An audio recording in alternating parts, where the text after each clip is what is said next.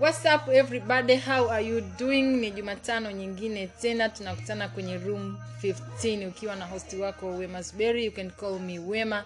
Hiyo itatosha sana. Kuna kitu nimekuletea hapa ambacho nilikuwa nimezungumzia kwenye ile episode yetu ya kwanza kwenye ile introduction ya room 15 kwamba tutakuwa tukiongelea sana kuhusiana na mahusiano. Utahitaji kujua chochote kuhusiana na mahusiano tutapeana maswali yanayohusiana na mahusiano kama utakuwa na kitu cha kuchangia kulingana na hiyo topic ambayo itakuwa inapita kwa hiyo siku basi kuna rinki ambayo nitakuwa nakupatia ili upate kuchangia chochote ambacho unakielewa una ama kukijua kuhusiana na hiyo topic ya hiyo siku leo nimekuletea topic moja inasema hivi. Ni sahihi mwanamke kulipa bili ya mwanaume pale anapotoka auti na mpenzi wake au mume wake? Au tuseme hivi ni sahihi mwanamke kulipia bills anapotoka out na mpenzi wake au mume wake nataka tuliweke kwa huo mfumo. Kwa hiyo kama utakuwa na chochote cha kuchangia ama kuna kitu nataka kuongea kuhusiana na hiyo topiki basi utaongea naye tutakusikiliza upande wako wewe. Inakaje kaje je ukitoka na mpenzi wako unaweza ukamlipia bills? Au umeenda sehemu upo na bebi wako na nini na nini imefanya moja mbili tatu kwa bahati mbaya bebi wallet haiko sawa. Utakuwa tayari kupei hizo bills ambazo zote mmezifanya ukiwa na mpenzi wako tuambie kupitia hii room number 15 kumbuka tu hosti wako ni mimi wema zuberi. You can call me wema itakuwa inatosha zaidi. Lakini pia kwa nyongeza um, kwa nyongeza ama topic nyingine ambayo tunaweza tukaizungumzia kwa hii siku ya leo ni hii hapa. Kuna ile tabia unakuta upo kwenye mahusiano na mtu. Ni mwanamke au mwanaume anakuwa anaposti picha labda ya mtu. Kwa mfano kama mimi mwanamke nikaposti picha ya mwanaume na nipo kwenye relationship nikaposti picha ya mwanaume like happy birthday mtu fulani. Yani kale ka caption kafupi kadogo tu happy birthday mtu fulani. Katika hali ya kawaida ya mapenzi inakujia vipi? Yani ule wivu tuseme inakuwaje kuwaje kwako? Na je ni sahihi? Yani unakuwa sawa pale unapoona mpenzi wako ameposti au ame e, tuseme ameposti na kuweka ile caption ndogo tu kama labda amesema happy birthday beautiful. Yupo kwenye relation na unaona kabisa ameposti hicho kitu. We kwako unakichukuliaje? Unaona ni sawa? Na kama sio sawa kwa nini isiwe sawa? Ni wivu au ni kitu gani? Utatuambia kupitia hapa hapa hii hapa room number 15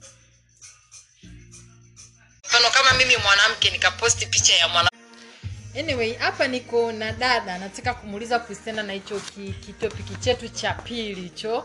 Niko na pia hapa ye ataniambia kwa upande wake anachukuliaje hili swala. Pi ulishawahi kukutana na hicho kitu yani kwamba baya anakuwa anamposti mtu alafu zile caption zinakuwa ndogodongo yani hazihitaji maelezo. Ishaikutana na hicho kitu? Ya nishaikutana na hicho kitu. Fushua yani kinaumiza fushua yani kwa kweli kilikuwa kinanifanya yani niwe sina amani. Na tatizo nini? Tatizo yani, nini? Kuna ule wivu unajua kuna ule wivu. Yani mpenzi wako yeye anakuwa labda muda mwingine hata kama anakuposti lakini anakuposti haweki yale maneno ambayo yanamaanisha kama anavyoposti watu wengine. Kwao kuna wivu fulani ambao unaupata.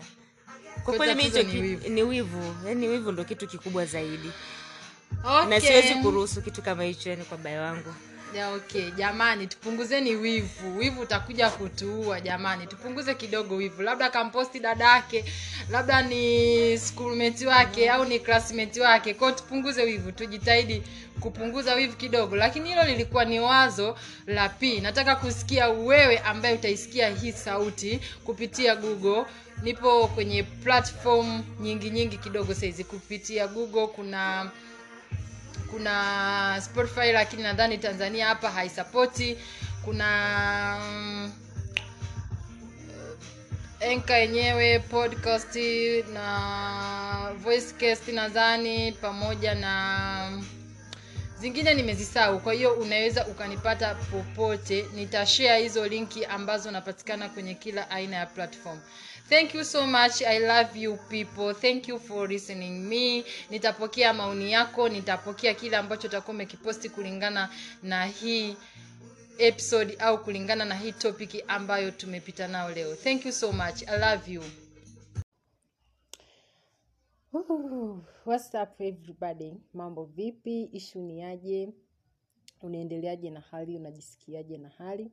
Karibu tena kwenye podcast, karibu tena kwenye Overcast, karibu tena kwenye mm, Breaker, karibu tena kwenye mm, Spotify, karibu tena kwenye Radio Public.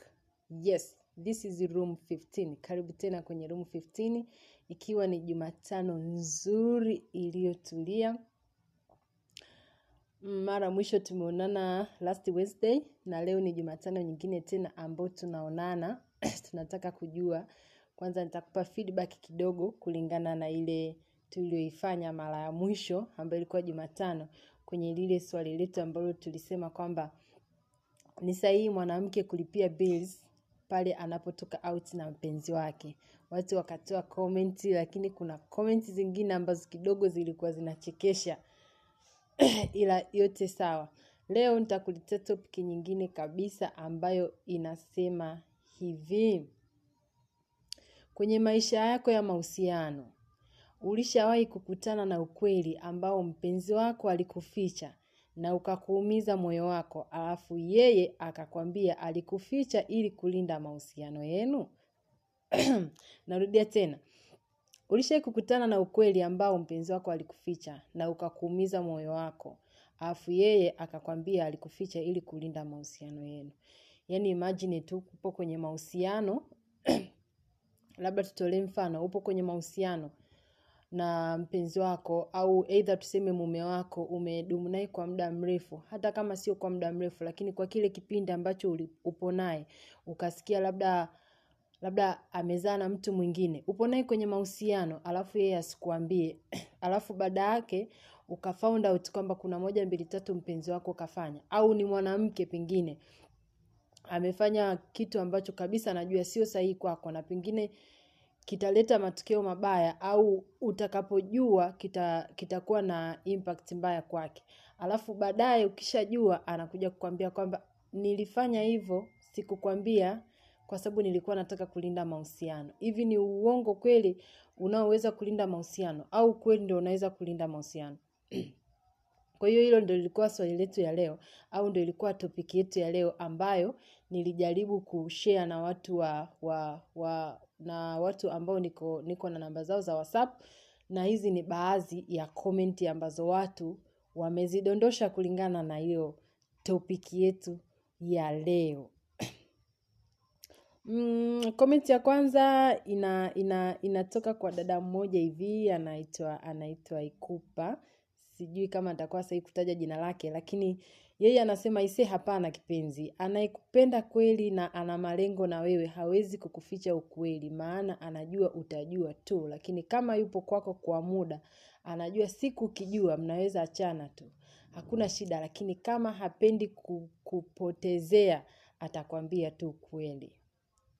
Hiyo ni komenti ya kwanza. Komenti ya pili inasema hivi, wengi wao pia tunasababisha kudanganywa, maana tunapenda uongo kuliko ukweli. Tunakubali mapema sana uongo kuliko hata ukweli, lakini mapenzi ya kweli hayadanganywi. Ukweli ndo msingi wa upendo. Pengine amekuficha ili kulinda mahusiano. Je, ukijua atakuwa amelinda au atakuwa ameharibu? Komenti yake imeishia hivyo na swali juu, endapo kama sasa utajua nini kitakachofuata, utapotea, utabaki naye au la? Mimi nafikiri kabla sijaendelea na komenti za watu wengine, hata kama mtu utakuwa una, una, unaongopa, ni vyema kule kuongopa kwako ujaribu kuangalia impact yake itakuwaje.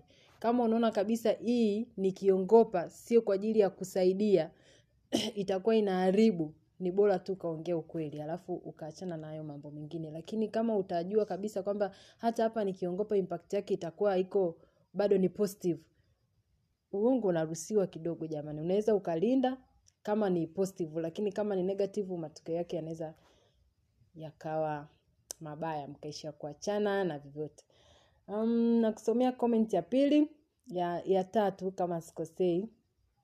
Huyu ni mkaka, yeye kasema hivi, nyie lazima mdanganywe, maana bila kudanganywa hamuendi. Jamani hivi ya kweli haya? Kwamba sisi bila kudanganywa hatuendi. Yaani sisi wadada mpaka tudanganywe ndio tunaenda. Hivi ni kweli jamani? Huyu hii ni comment ya mkaka. Kwa hiyo bila shaka hata yeye kwenye mahusiano yake kudanganya kumekuwa kwingi kuliko hata kuongea ukweli. Maana nakwambia nyinyi bila kudanganywa hamuendi kabisa. Ni bora kuwa muongo huwa inasaidia sana mm, wakaka mtatuambia hiyo kama kuongopa sana ndo kunasaidia sana kulinda mahusiano. Lakini pia nina nina nina komenti nyingine inasema hivi. Kwenye mahusiano huyu anasema kwenye mahusiano kweli kuna kuna kudanganya lakini tujaribu kuangalia upande upi wa uongo unaweza kujenga ama ku- ku- kubomoa kwa hiyo mtu unapokuwa unadanganya jaribu kuangalia upande wa matokeo itakuwaje. Hii ni kama niliyokuwa nazungumzia mimi kwamba hata kama mtu unadanganya basi ujaribu kuangalia huo upande unaodanganyia je matokeo yake yatakuwaje.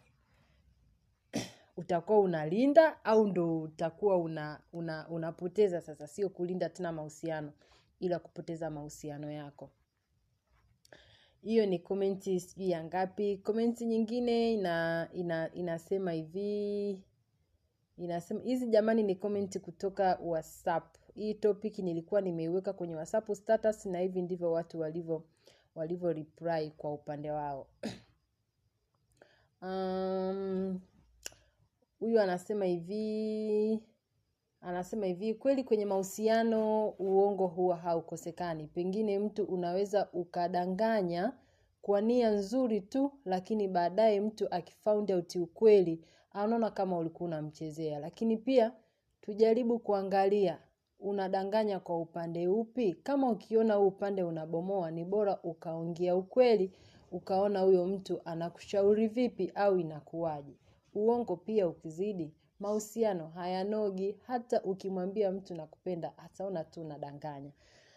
Okay okay okay okay okay huyo ndo point. Jamani hizo ni baadhi tu ya comment ambazo nimekusomea hapa kulingana na hilo na hilo swali letu au topiki yetu ya leo ambayo ilikuwa inasema kama utapata nafasi na wewe ya kuchangia kidogo basi utaweza kuchangia ambayo ilikuwa inasema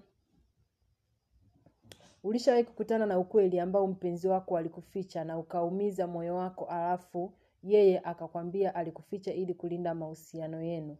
Au mwishoni tukasema hivi unafikiri kuna uongo unaolinda mahusiano karibu sana nikukaribisha nawe kutoa maoni yako kama utapendezwa na hiyo topic lakini kama kutakuwa na kitu unahitaji kirekebishwe au kuna kitu natakiwa kiongezwe kupitia kupitia hii room 15 basi utatwambia usisite kutoa maoni yako usisite kuniambia kitu gani kinatakiwa kipungue kitu gani natakiwa niongeze kwenye hii room 15 um, kitu kingine jueni tu nawapenda asanteni naona mnazidi kuongezeka tunazidi kuongeza platform zingine nyingi hii ni kwa sababu ya wewe ambao unaisikiliza hii sauti. Usisahau tu jina langu ni wema. Hiyo ilikuwa ni kwa upande wa topic yetu ya leo. Tutaishia hapo. Kitu kingine kuna nilikuwa nimeruhusu watu waniulize chochote ambacho watakuwa wanataka kujua kuhusiana na mimi. Na baadhi ya maswali maswali kidogo yalikopo mengi mengi lakini kulingana na na muda wa hii record basi nita nita nita, nita nitawajibuni maswali yenu machache. Mmoja aliniambia ni nijitambulishe majina yangu yote. Jamani majina yangu mimi naitwa wema zuberi masimba. Hayo ndo majina yangu matatu kwa hiyo ambao ulitaka kujua majina yangu kwa ukamilifu. Alafu mwingine aliniuliza aliniuliza anataka kujua jina la wena lina maana gani? Jamani this is too much from my best friend yagata she want to know. Wena ina maana gani? Nitakwambia wena ina maana gani lakini sio ile ambayo mimi ninaijua. Ila kama unataka kujua wena ina maana gani basi hayo ni majina matatu ambayo yamesimama. Na hiyo we ni jina langu mimi ambayo ni wema jina la mwanzoni. Lakini hiyo na agata utanitafuta kwa muda wako nitakujibu. Lakini hiyo h ya mwishoni ni henrik my first born mwanangu wa kwanza anaitwa henrik kwa hiyo ni hiyo h ya mwishoni. Watu inawachanganya hiyo na hapo katikati. Jamani yachini kama ilivyo. Siku kama nikitaka kuwajuza nitawajuzeni hiyo ni kitu gani. Alafu kuna kuna kuna kuna kuna swali lingine lilikuwa linatoka kwa rafiki yangu anaitwa anaitwa angel au angelina. Yeye aliniuliza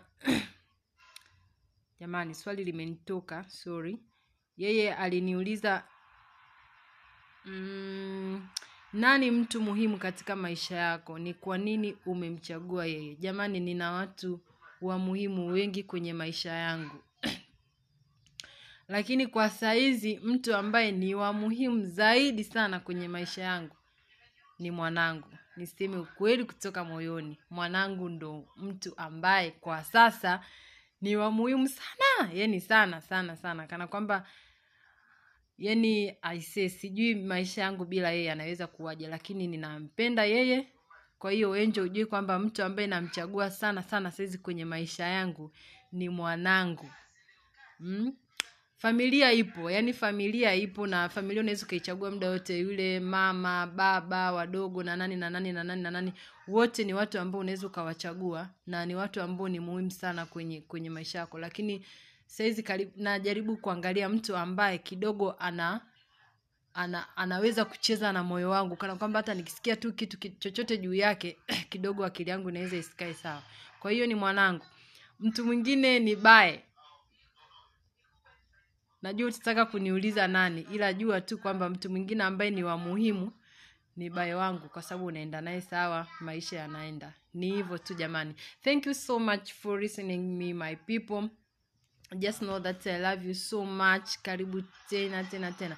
Jamani kuna kitu nataka ni nanili saizi, naona kutoka jumatano mpaka jumatano ni ninakuwa mbali. Kwa hiyo kuna kitu na nataka kukiandaa hapa. Mbali na hizi topic ambazo tutakuwa tunapita nazo kila jumatano kuna kitu nataka nikiandae hapa katikati hata kama ni weekend ni nini tupige stori moja mbili tatu tujue kuna nini duniani kitu gani kimetokea. Kama nilivyokuwa nimekwambia mara kwanza kama tapiga stori za watu naowafahamu watu sio wafahamu.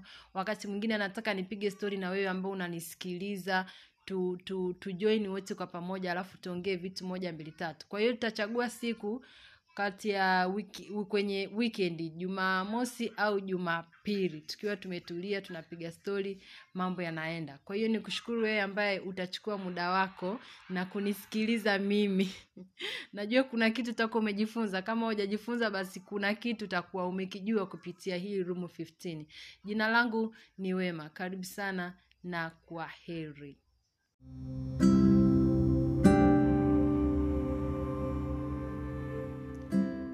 mambo vipi rafiki? Habari ya jioni hali gani unajisikiaje na hali? Karibu tena kwenye room 15 ikiwa ni jumatano nyingine nzuri na iliyotulia ukiwa na mimi hosti wako wema zuberi ila ukiniita wema inakuwa inatosha. Um, last time kuna topic ambayo tulipita nayo nashukuru kwa wewe ambao ulichukua nafasi ya kusikiliza hiyo topic nashukuru wewe ambaye umenipa mawazo yako kwa upendo wako ulikuwa unaonaje hiyo topic inavyoenda lakini pia ni kushukuru wewe ambaye utachukua nafasi nyingine tena kunisikiliza mimi. Wa leo nimekuandalia kitu gani? Au leo ni topiki gani ambayo tunaenda kuizungumzia? Lakini pia niseme asante kwa wale wote ambao mnanipa maoni. Fanya moja mbili tatu weka kitu fulani fanya hivi na hivi. Nawashukuruni sana sana sana kwa sababu nyie ndo mnanifanya mimi niendelee kuwaletea vitu vizuri. Topiki yetu ya leo kidogo ilikuwa ni nzuri na kidogo imepata wachangiaji wengi kidogo kulingana na topiki yenyewe ilivyokuwa inaongelea.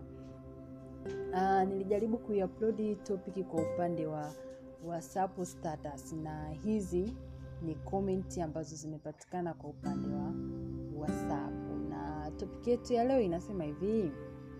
Ladies unaweza kumwambia unampenda mwanaume aliyekuvutia? Au tuseme kumtongoza. Na je mwanaume humchukulia vipi mwanamke aliyemtongoza? Tunaweza kucheza na hisia kidogo. Au nirudie topiki topiki ilikuwa inasema hivi. Ladies unaweza kumwambia unampenda mwanaume aliyekuvutia? Au kumtongoza mwanaume aliyekuvutia? Na je wanaume wetu huwa wanatuchukuliaje pale ambapo tunakuwa tunawaambia hisia zetu au tunawaambia kama tunawapenda au tunawatongoza. Huwa huwa wanachukuliaje hilo swala?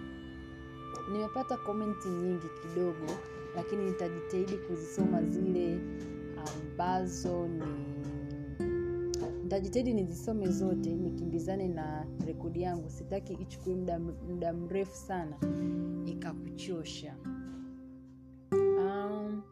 komenti ya kwanza komenti ya kwanza inasema hivi mi namwambia kwa vitendo aisee kama ni kupenda najisogeza tu na wanaume wanajiongezaga.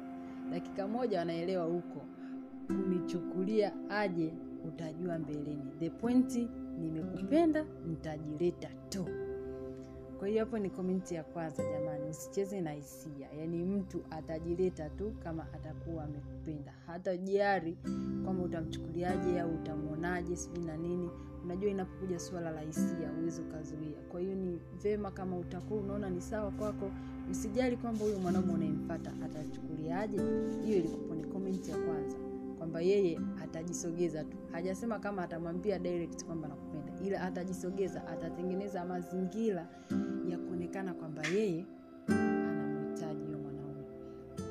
Hiyo ilikuwa ya kwanza. Lakini pia kuna komenti nyingine hapa inasema huyu anasema kwamba mapenzi ni hisia na unapozungumzia hisia unagusa pande zote mbili. So kwa mwanaume anayejielewa atajali hisia za mwanamke aliyemtongoza but kwa mwanaume mswahili atadhani kwamba mwanamke huyo ni malaya. Jamani umeshaambiwa hisia ni za sehemu zote mbili au hisia ni pande zote mbili. Mwanamke ana hisia mwanaume ana hisia. Kwa hiyo inapokuja suala la hisia mtu anapokuja kukuambia kwamba jamani mimi nina moja mbili tatu nahitaji kuwa na wewe hata kama hatakuwa na yale maneno mazuri nataka kufanya mwanaume ukavutiwa nayo. Basi jua kwamba sio malaya ila ni hisia zimempelekea kufanya hivyo hiyo ilikuwa ni komenti ya pili. Ah, na komenti nyingine hapa. Okay okay okay okay. Najaribu kuangalia komenti zenu hapa. Kuna komenti nyingine kidogo hizi hii ya leo naona wakaka kidogo wamekuwa ndo wazee wa kufunguka. Naona limewagusa.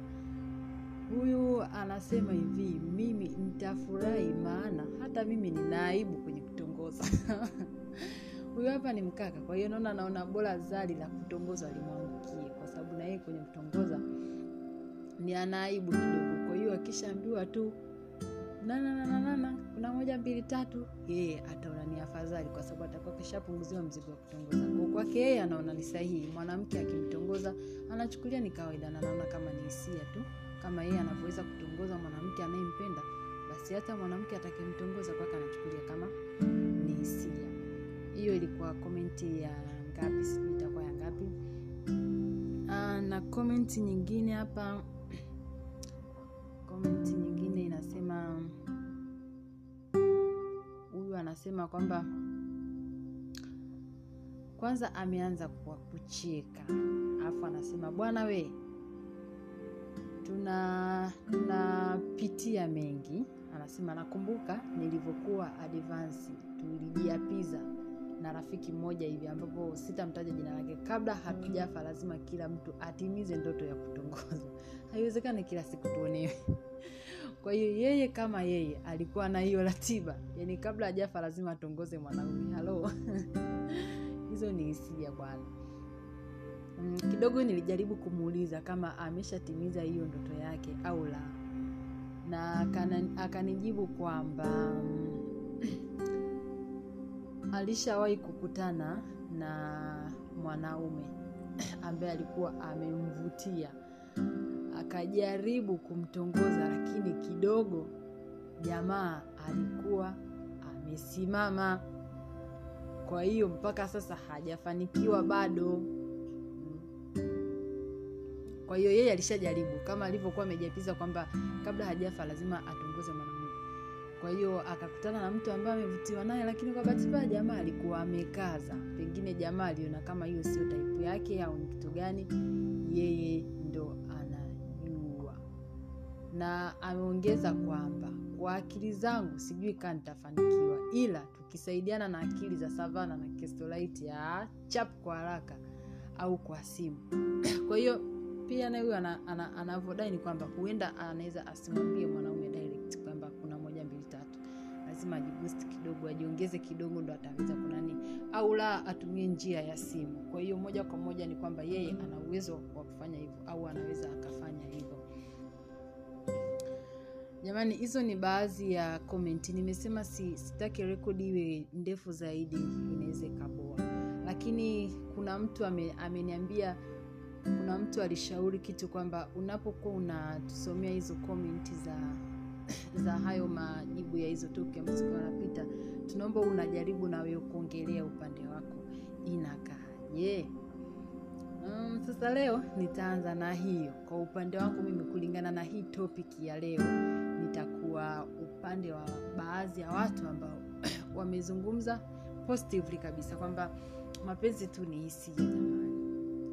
Usije ukafa na lako moyoni kwa sababu fulani wewe kama unaona tu kabisa una hivyo vitu ni bora ukaenda ukajaribu bahati yako.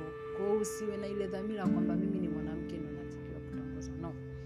Naye pia unatakiwa utongoze pale ambapo unahisi kama unaweza. Kwa sababu tushaambiwa kwamba mapenzi ni hisia na ni pande zote mbili. Unakipenda kitu basi kama unaona kabisa kuna uwezekano wa kukipata hata kama hakuna uwezekano wa kukipata basi nenda jaribu bahati yako. Na kwa mimi ninavyojua sijui lakini kwa wanaume wetu hawa wabongo yaani kama ukienda ukamfata kwa mimi ninavyojua yani kwa mimi ninavyojua hawa wanaume wetu ukienda ukamfata ukamwelezea yani hata kama hatakubaliana na wewe kwenye kukupenda basi angalau hata atatamani tu apite na wewe kwa sababu akikataa ataona "Mm, mbona kama nitakuwa kama mimi dhaifu eh? Atakuwa na hizo dauti fulani za kwamba mm, au ataniona mimi siwezi vitu moja mbili tatu. Kwa hiyo lazima tu atakubali ili apite na wewe. Kwa hiyo mimi kwa upande wangu pengine ningeweza kuielezea hivyo lakini hivyo yani usi, usi, hisia zako zisionekane. Yani pale ambapo unahisi kabisa unaweza ukafanya kitu just do it. Itajulikana huko huko mbele. Itajulikana iko mbele. Kuna mahusiano mengine unakuta kabisa mtu umeanza maybe he was your crush au she was your crush alafu baadaye unakuta mnakuja kuwa na mahusiano ambayo yanakuwa very hot. Ulikuwa unampenda umekaa kimya. Alafu naye pengine alikuwa nakupenda umekaa kimya. Lakini ile labda ukaribu na nini kuwa naye karibu kwa muda mrefu au kuongea naye au kuchati naye kwa muda mrefu mnajikuta tayari wote mnakuwa kwenye mahusiano. Na mahusiano yanayo yanakuaga very hot kwa sababu kila mtu alikuwa amempenda mwenzake kabla ya kuambiwa kwao unapokuwa unakutana na hayo mazingira ni bora ukayaweka yakawa open ili baadaye hata kama mnatengeneza mahusiano yanakuwaga ni mahusiano fulani hivi hot na strong. Kwa hiyo mi kwa upendo wangu inaweza kakaa hivyo. Thank you so much. Jamani nawapendeni. Alafu pia huwa nawamisi sana sana sana. Yaani natamani kama kila siku ningelikuwa napata muda nafanya recording tunasikilizana. Natamani siku moja ni nije nifanye ni invite friends yani tuwe wote online tupige story moja mbili tatu. Lakini pia kuna kitu nilikuwa nimekuahidi kwamba ikifika nadhani kuanzia next week tutakuwa tunafanya mara mbili jumatano na jumamosi. Jumatano tutakuwa tukiendelea na hizi topiki zetu lakini jumamosi tutakuwa tunapiga stori na kuletea stori ambazo pengine hujafanikiwa kuzisikia au pengine ulikuwa hauzijui basi utazijua kupitia hii room 15 jina langu ni wema zuberi lakini ukiniita wema inakuwa inatosha. Thank you so much. I love you. See you next wednesday.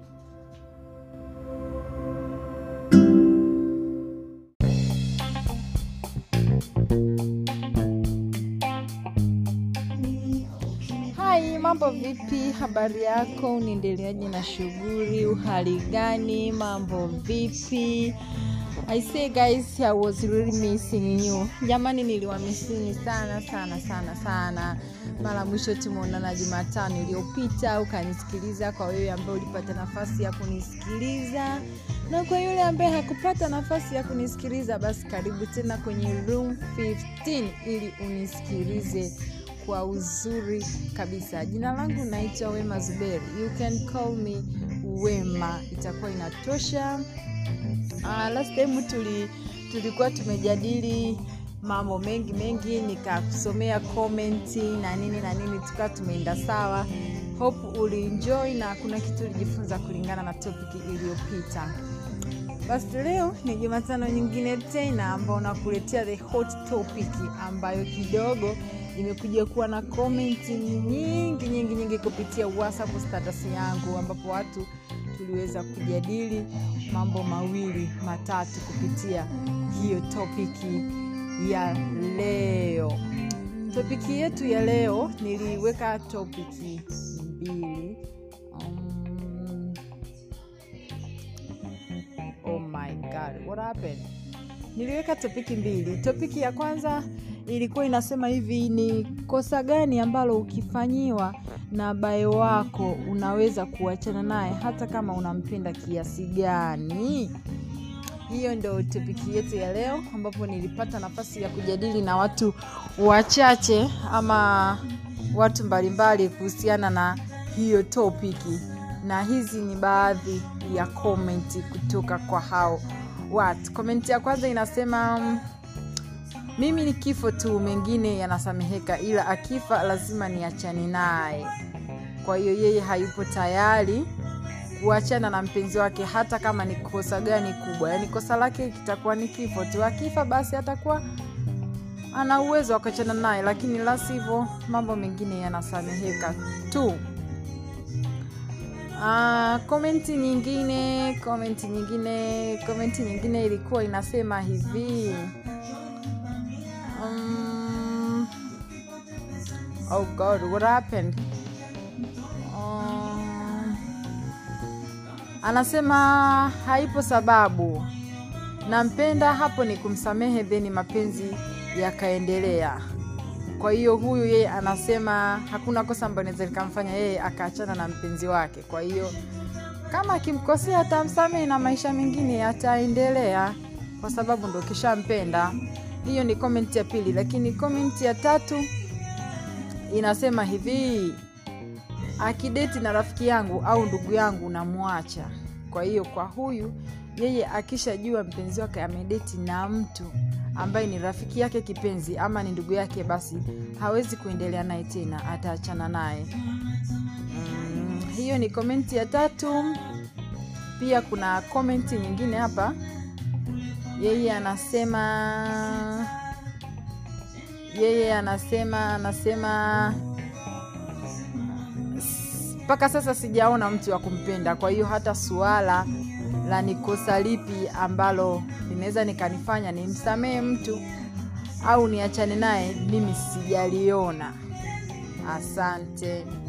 Yeye bwana hajaona mtu ambaye anampenda mpaka akahisi kwamba kosa lipi linaweza likamfanya akamsamehe halipo kwa hiyo huyu mwenzetu yeye hajapenda. Kuna komenti nyingine hapa inasema anasema it depend naweza samehe mara nyingi tu when I'm lakini moyo ukichoka naacha. Na ni mara moja tu imetokea na nimeweza na nasikia wanawake wanawake kuacha kuacha ni wagumu sana.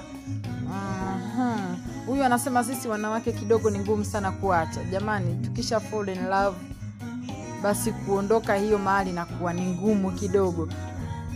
Hiyo ni komenti nyingine lakini komenti nyingine inasema hivi inasema hivi. Hizi komenti nyingi karibia nyingi ni, ni za kiume. Za wadada nimesema kama sio tatu basi ni mbili lakini komenti nyingine inatoka kwa dada mwingine anasema cheating mom.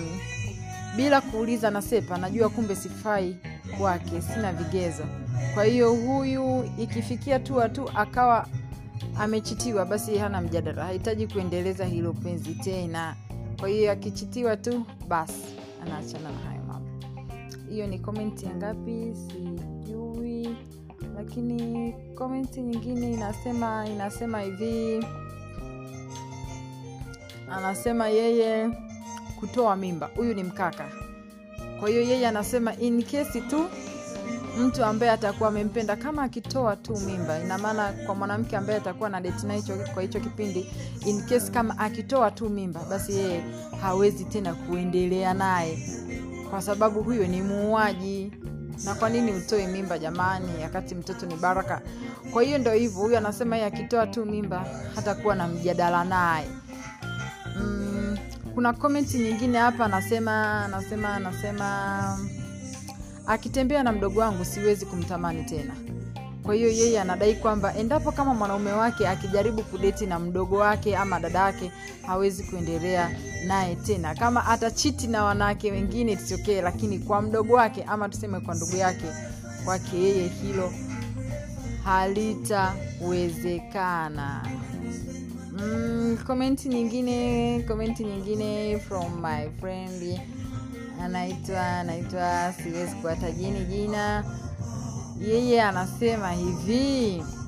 Huyu pia naye ni mkaka kidogo wakaka ndo wamekuwa wakicomment sana. Anasema kuchiti nyumbani kwangu. Yeye hawezi kabisa kabisa kuendelea na mwanamke ambaye atakuwa tayari ameshamuoa alafu akachiti akiwa nyumbani kwake. Ni dharau iliyoje? Upo kwenye ndoa unachiti alafu tena pia inakuwa haitoshi unaamua kulala na mwanaume ndani ya nyumba ambayo unakaa wewe na mume wako unakuwa ni ustaarabu aina gani? Kwa hiyo mwanamke wa aina hiyo hawezi kabisa kabisa kabisa kuchi, ku, kuendelea naye endapo tu atachiti ndani ya nyumba yake. Hizo ni komenti ambazo zilikuwa zinahusiana na hiyo topiki yetu ya leo. Ungelikuwa ni wewe labda tupate maoni kupitia kwako wewe.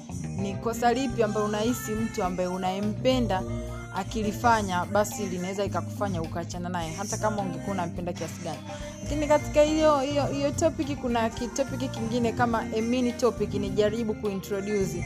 Inakuchukua muda gani ku- kumsahau ex wako? Inachukua muda gani kumsahau ex boyfriend wako your ex husband your ex fiancé your, uh, your ex by tuseme? Inakuchukua muda gani? Comment kidogo zilikuwa nyingi. Alafu comment zingine zilikuwa zinachekesha. Mm, huyu kwa mfano anasema huyu anasema anasema anasema a half of my life. A half of my life. Sasa kwa yeye ndo hivyo hawezi kumsahau ex wake kwa uharaka namna hiyo. Karibia itamchukua muda mrefu sana kumsahau eksi wake. Lakini huyu mwingine amesema nusu saa tu nikishapata mtu mwingine basi mimi namsahau jamani unaweza ukaachana na bebi saa hizi kweli ndani ya nusu saa umepata mtu mwingine na ukamsau yeye? Sijui ni kwa upande wake lakini yeye ana uwezo wa kufanya hivyo. Mm, komenti nyingine huyu anasema anasema nikipata mtu sahihi ila hata nikiwa na mtu ambaye sio sahihi namkumbuka ex wangu. I don't know why. Oh my god okay okay ni kwa upande wake yeye naye pia nadhani ana tatizo la kuto kumsahau eksi wake kwa muda mfupi. Umeona? Mm, zilikuwa nyingi kidogo ila sitamani rekodi iwe na iwe na iwe na dakika nyingi sana. Itachosha itakuchosha wewe msikilizaji kuisikiliza kwa hiyo hizi zilikuwa ni baadhi ya comments. Kwa upande wangu mimi jamani kumsahau ex ni swala tu la kuwa na mtu ambaye ni sahihi kwenye mahusiano yangu. Nachohitaji mimi ni furaha tu kwenye mahusiano yangu. Vingine vyote ni ni vionjo tu vya vya, vya mahusiano lakini kwa mimi hapa kiukweli namsahau vizuri. Tena ndani ya muda mfupi tu akizingua basi endelea na maisha yako I'll go ahead with my life lakini sio tuanze kubembelezana kwa mtu ambaye wote wote wote na kwenye suala la kuwa ni, ni kosa lipi ambalo mimi mtu akinifanyia naweza hata kama nampenda linaweza likanifanya nikaachana naye? Kwangu mimi pengine ni kifo. Mengine tumeumbiwa binadamu. Kuna makosa ambayo tunaweza tukafanya na mkaombeana msamaha mwisho siku mkasameana na maisha yakaendelea. Umeshasema tayari ni mtu ambaye unampenda sana. Sasa ukilazimisha pia kuachana naye inakuwa haileti maana. Pengine ndo mtu ambaye anakupa furaha ureva lakini kwa upande wangu mimi pengine kabla hata sijaingia kwenye ndoa. Uh, sijui ni kosa gani kwa kweli. Mimi naweza nikaa niko njia panda sijui ni kosa gani lakini kama ni kifo sawa. Lakini hivyo vingine na nini na nini vipo kwa ajili yetu sisi binadamu mtu unaweza ukafanya. Lakini mtu kama anakuja kukiri kama ni kosa amelifanya basi ni vizuri ukasameane naye kuliko ukaenda sehemu nyingine ndo ikawa tena shida kumsahau. Maana atakuwa tayari ashakuwa inakuwa ni shida kumsahau kwa sababu wewe bado kuna mapenzi naye ya kweli. Kwa hiyo kama kuna sehemu ambayo unahisi unaweza ukasemeana na maisha yakaendelea ni bora ukafanya hivyo kuliko ukaenda sehemu ambayo uta, unajua kabisa hautakuwa na amani hautakuwa unapata ile furaha kama uliokuwa unaipata kwa huyu ambaye kwa hicho kipindi atakuwa your ex. Aisee shukrani sana kwa wewe ambaye waga unachukua muda unatenga muda wako wa kunisikiliza niseme tu nakupenda. Na mm, this saturday nadhani kuna kuna kitu ambacho tutakuja tutaongea na nini na nini. Tutapiga story jumamosi. Hii kama nilivyokuwa nimekuahidi last time kwamba kuanzia wiki hili jumamosi basi kuna kitu kingine ambacho nitakuwa na introduce ili angalau tusiwe tuna, tuna, tunaonana kila baada ya wiki. Tutaonana mara mbili kwa wiki tutasikilizana tutapeana vitu moja mbili tatu. Thank you so much kwa kuchukua muda wako na kunisikiliza just know that i love you so much. Bye bye.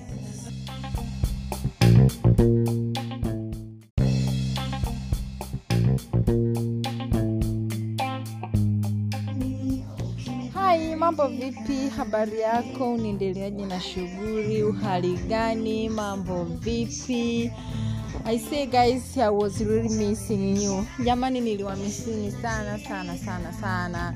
Mara mwisho tumeonana jumatano iliyopita ukanisikiliza kwa wewe ambaye ulipata nafasi ya kunisikiliza.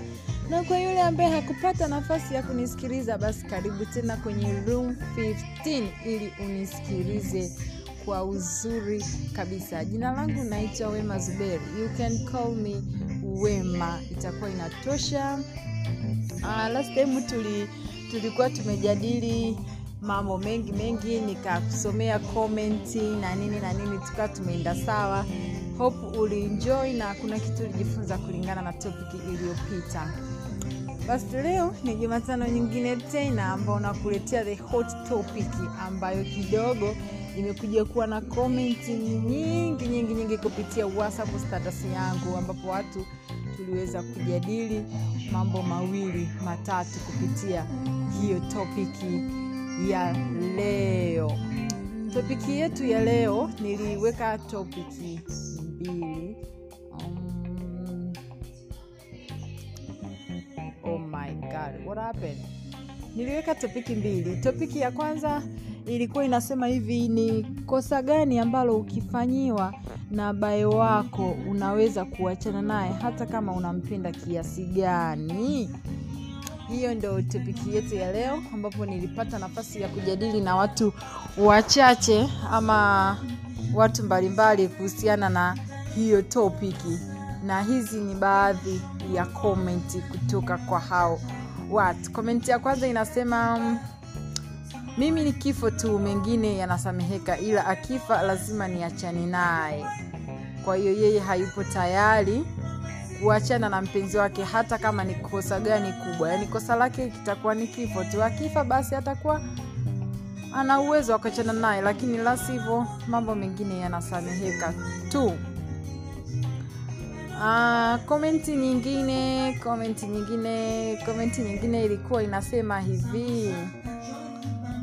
Um, oh god what happened?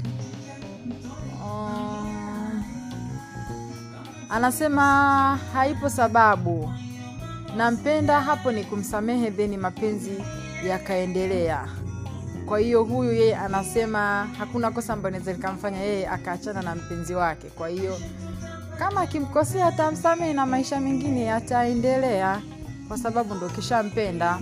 Hiyo ni komenti ya pili lakini komenti ya tatu inasema hivi akideti na rafiki yangu au ndugu yangu namwacha.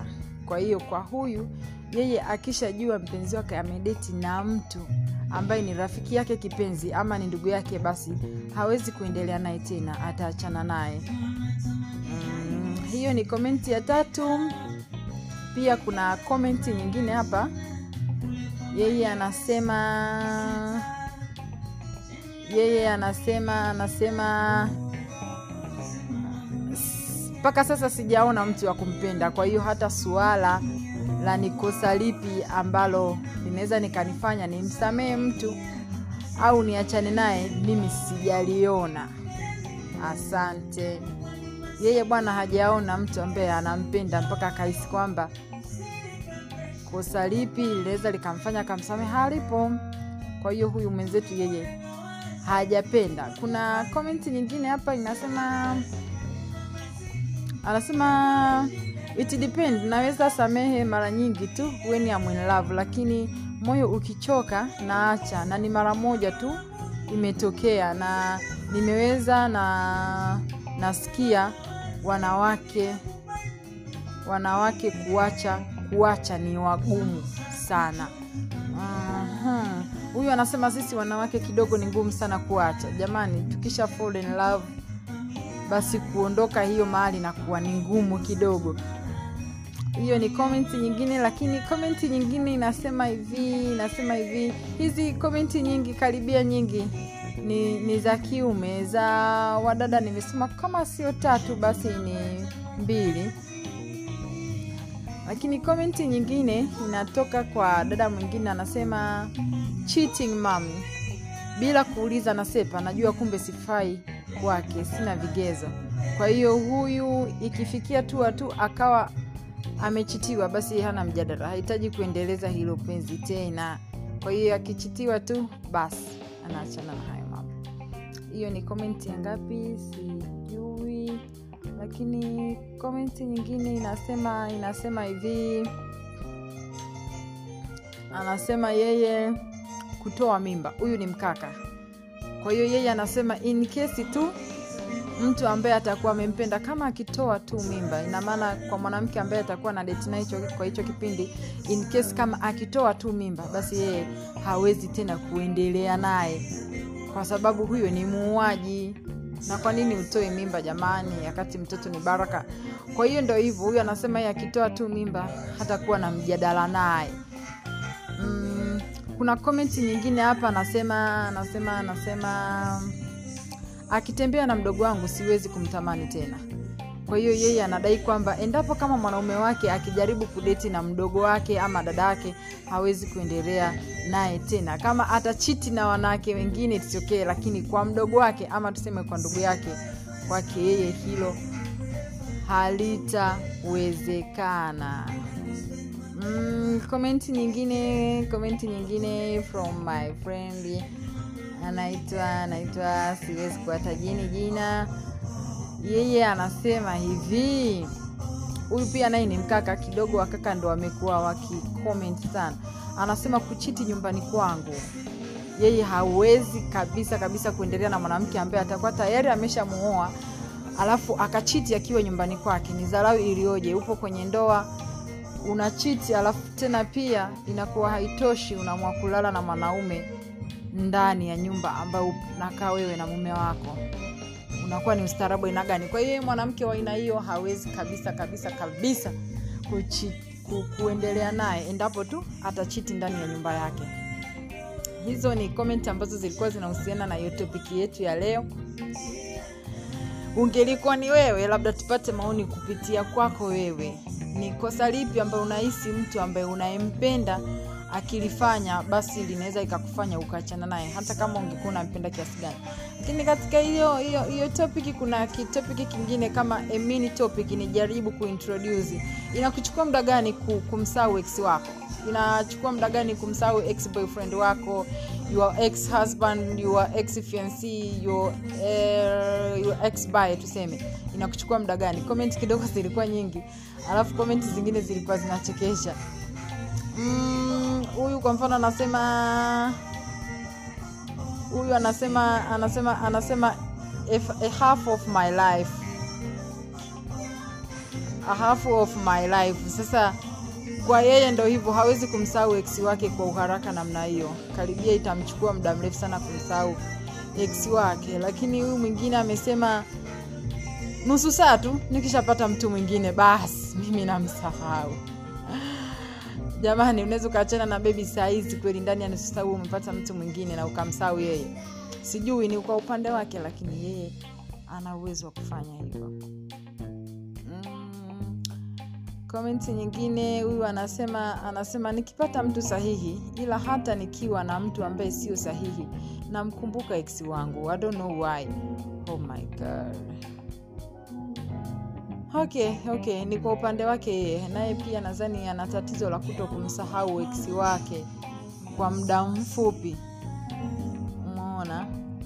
Mm, comment zilikuwa nyingi kidogo ila sitamani rekodi iwe na iwe na iwe na dakika nyingi sana. Itachosha itakuchosha wewe msikilizaji kuisikiliza kwa hiyo hizi zilikuwa ni baadhi ya comments. Kwa upande wangu mimi jamani kumsahau ex ni swala tu la kuwa na mtu ambaye ni sahihi kwenye mahusiano yangu. Nachohitaji mimi ni furaha tu kwenye mahusiano yangu. Vingine vyote ni, ni vionjo tu vya, vya, vya mahusiano lakini kwa mimi hapa kiukweli ex namsahau vizuri. Tena ndani ya muda mfupi tu akizingua basi endelea na maisha yako I'll go ahead with my life lakini sio tuanze kubembelezana kwa mtu ambaye what, what, what, what.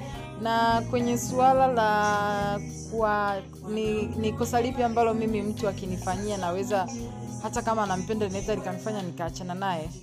Kwangu mimi pengine ni kifo. Mengine tumeumbiwa binadamu. Kuna makosa ambayo tunaweza tukafanya na mkaombeana msamaha mwisho wa siku mkasameana na maisha yakaendelea. Umeshasema tayari ni mtu ambaye unampenda sana. Sasa ukilazimisha pia kuachana naye inakuwa haileti maana. Pengine ndo mtu ambaye anakupa furaha ureva lakini kwa upande wangu mimi pengine kabla hata sijaingia kwenye ndoa.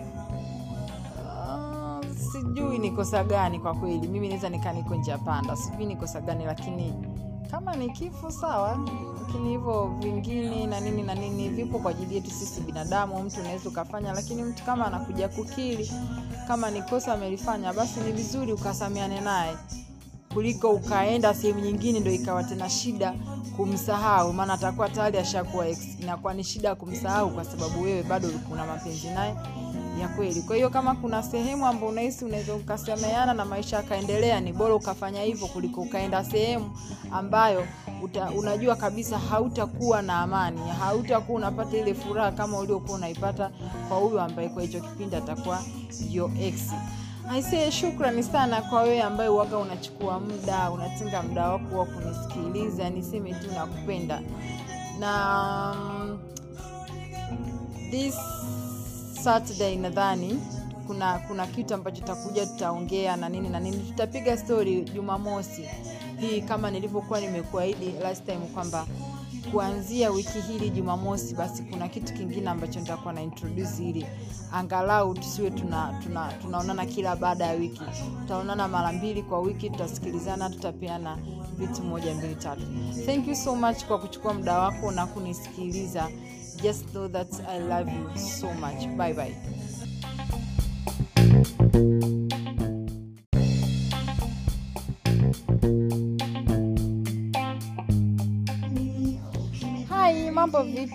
habari yako? Unaendeleaje na shughuli? Uhali gani? Mambo vipi?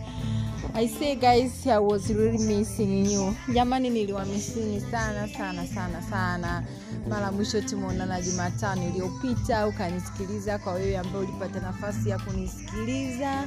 Na kwa yule ambaye hakupata nafasi ya kunisikiliza basi karibu tena kwenye room 15 ili unisikilize kwa uzuri kabisa. Jina langu naitwa wema zuberi. You can call me wema. Itakuwa inatosha. Uh, last time tuli, tulikuwa tumejadili mambo mengi mengi. Nikakusomea komenti na nini na nini. Tukawa tumeenda sawa. Hope ulienjoy na kuna kitu ulijifunza kulingana na topiki iliyopita.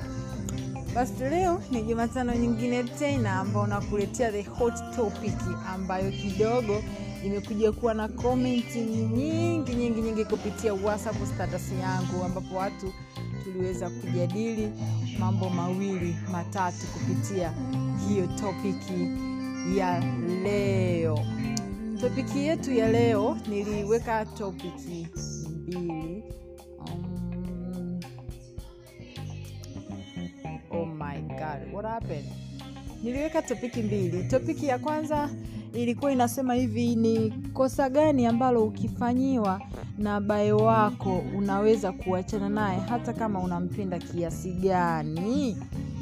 Hiyo ndo topiki yetu ya leo ambapo nilipata nafasi ya kujadili na watu wachache ama watu mbalimbali kuhusiana na hiyo topiki. Na hizi ni baadhi ya komenti kutoka kwa hao watu komenti ya kwanza inasema mimi ni kifo tu mengine yanasameheka ila akifa lazima niachane naye. Kwa hiyo yeye hayupo tayari kuachana na mpenzi wake hata kama ni kosa gani kubwa. Yaani kosa lake kitakuwa ni kifo tu. Akifa basi atakuwa ana uwezo wa kuachana naye lakini la sivyo mambo mengine yanasameheka tu Ah, komenti nyingine komenti nyingine komenti nyingine ilikuwa inasema hivi. Um, oh god what happened? Um, anasema haipo sababu. Nampenda hapo ni kumsamehe theni mapenzi yakaendelea kwa hiyo huyu yeye anasema hakuna kosa ambayo naweza likamfanya yeye akaachana na mpenzi wake. Kwa hiyo kama akimkosea atamsamehe na maisha mengine yataendelea kwa sababu ndo kishampenda. Hiyo ni komenti ya pili. Lakini komenti ya tatu inasema hivi akideti na rafiki yangu au ndugu yangu namwacha. Kwa hiyo kwa huyu yeye akishajua mpenzi wake amedeti na mtu ambaye ni rafiki yake kipenzi ama ni ndugu yake basi hawezi kuendelea naye tena ataachana naye. Mm, hiyo ni komenti ya tatu. Pia kuna komenti nyingine hapa. Yeye anasema yeye anasema anasema mpaka sasa sijaona mtu wa kumpenda kwa hiyo hata suala la ni kosa lipi ambalo linaweza nikanifanya nimsamehe mtu au niachane naye mimi sijaliona. Asante. Yeye bwana hajaona mtu ambaye anampenda mpaka akahisi kwamba kosa lipi linaweza likamfanya akamsamehe halipo. Kwa hiyo huyu mwenzetu yeye hajapenda. Kuna komenti nyingine hapa inasema anasema it depend naweza samehe mara nyingi tu when I'm in love lakini moyo ukichoka naacha. Na ni mara moja tu imetokea. Na nimeweza na nasikia wanawake wanawake kuacha kuacha ni wagumu sana. Huyu anasema sisi wanawake kidogo ni ngumu sana kuacha. Jamani tukisha fall in love basi kuondoka hiyo mahali na kuwa ni ngumu kidogo hiyo ni komenti nyingine lakini komenti nyingine inasema hivi inasema hivi. Hizi komenti nyingi karibia nyingi ni, ni za kiume za wadada. Nimesema kama sio tatu basi ni mbili. Lakini komenti nyingine inatoka kwa dada mwingine anasema cheating mom. Bila kuuliza nasepa najua kumbe sifai kwake sina vigezo. Kwa hiyo huyu ikifikia tu tu akawa amechitiwa basi hana mjadala. Hahitaji kuendeleza hilo penzi tena. Kwa hiyo akichitiwa tu basi anaachana na hayo mambo. Hiyo ni komenti ya ngapi? Sijui. Lakini komenti nyingine inasema inasema hivi. Anasema yeye kutoa mimba. Huyu ni mkaka. Kwa hiyo yeye anasema in kesi tu mtu ambaye atakuwa amempenda kama akitoa tu mimba. Ina maana kwa mwanamke ambaye atakuwa na date na hicho- kwa hicho kipindi in case kama akitoa tu mimba basi yeye hawezi tena kuendelea naye. Kwa sababu huyo ni muuaji. Na kwa nini utoe mimba jamani? Wakati mtoto ni baraka.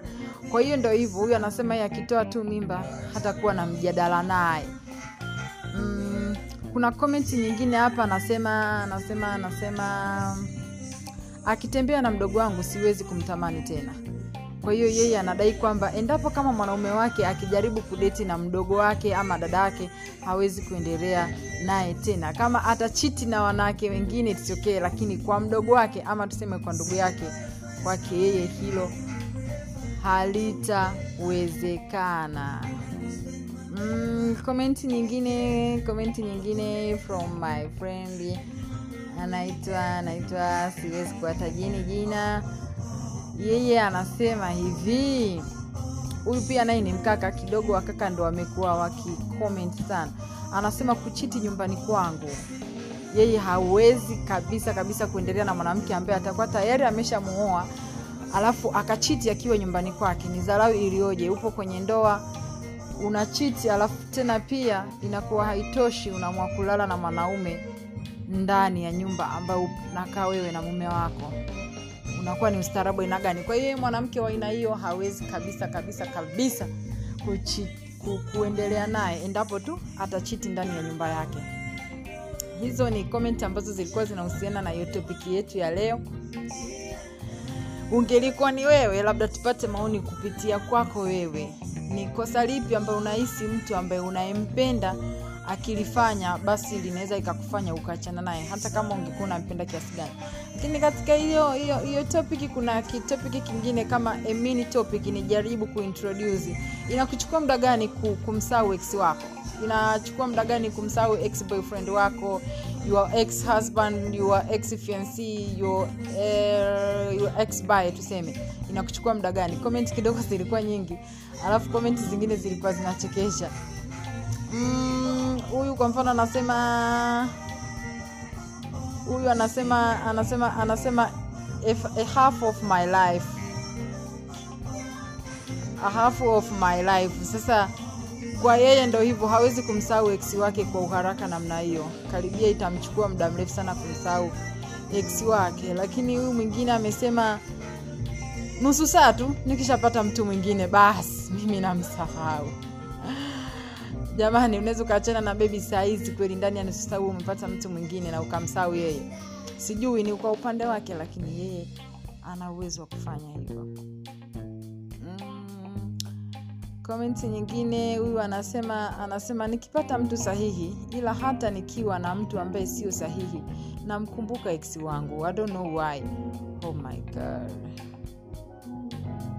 okay okay ni kwa upande wake yeye naye pia nadhani ana tatizo la kuto kumsahau eksi wake kwa muda mfupi.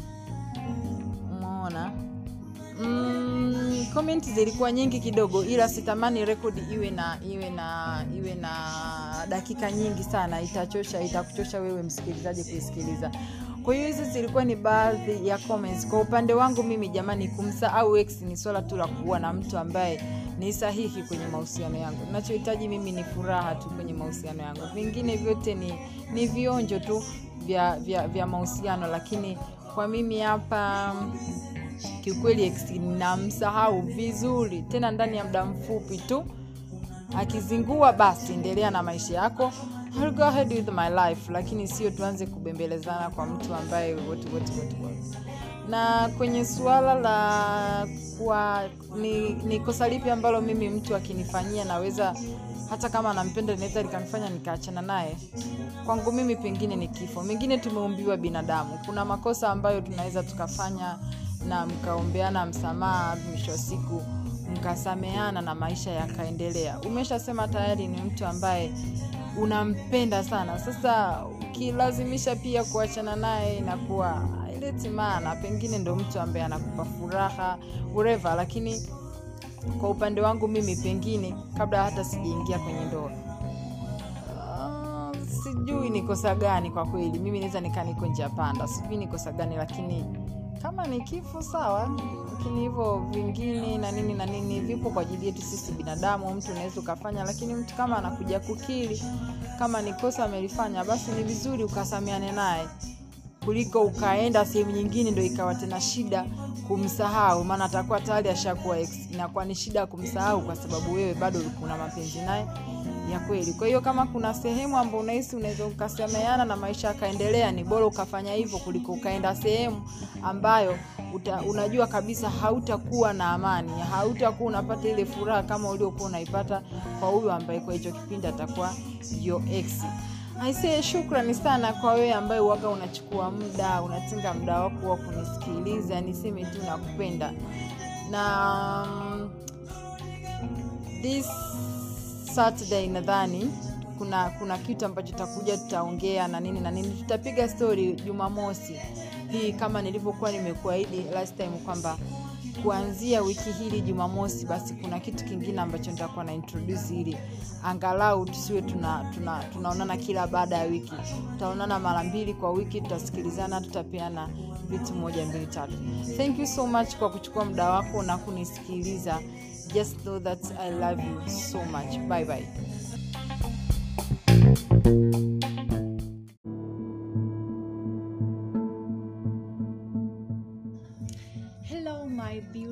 people it's the room 15 karibuni tena kwenye room 15 ambapo tunakutana kila jumatano ikifika saa nne usiku tukiwa tunajadili topiki mbalimbali zihusianazo na maisha pamoja na relationship kwa ujumla.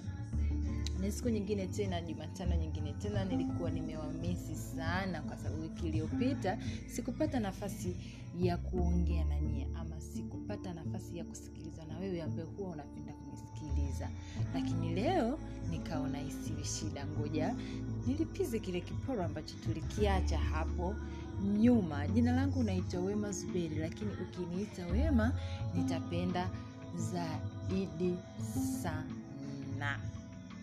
Bwana leo nilikuwa nimeweka topiki kwenye kwenye whatsapp status yangu na hiyo topic kama mnavyojua kila jumatano kuna topic ambayo tunapita nayo.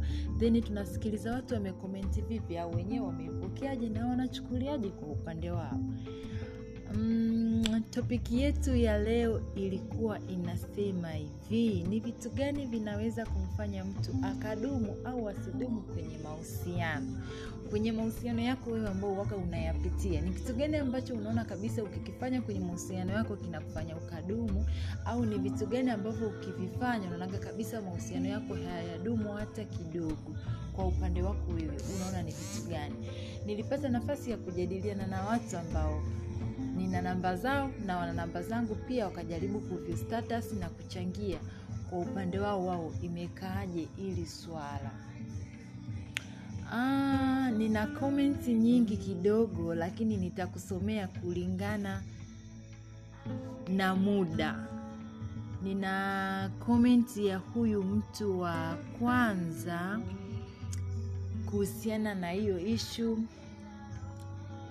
yeye anasema hivi kudumu kwenye mahusiano kunategemeana na mambo haya. Hapa. Oh my god sorry sorry sorry sorry. What happening now? Oh god oh god oh god what is? Oh my god. Sorry sorry something going wrong. Oh my god. Oh. Okay, okay, okay. I got it.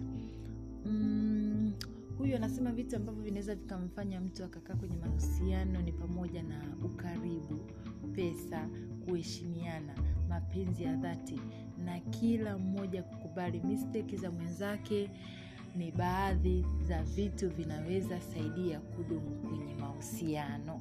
Kwa hiyo kwenye mahusiano kama ukaribu pesa wadada pesa kuna swala la kuheshimiana lakini pia mapenzi ya dhati kwa upande wake ndo anaona ni vitu ambavyo vinaweza vikamfanya mtu akadumu kwenye mahusiano.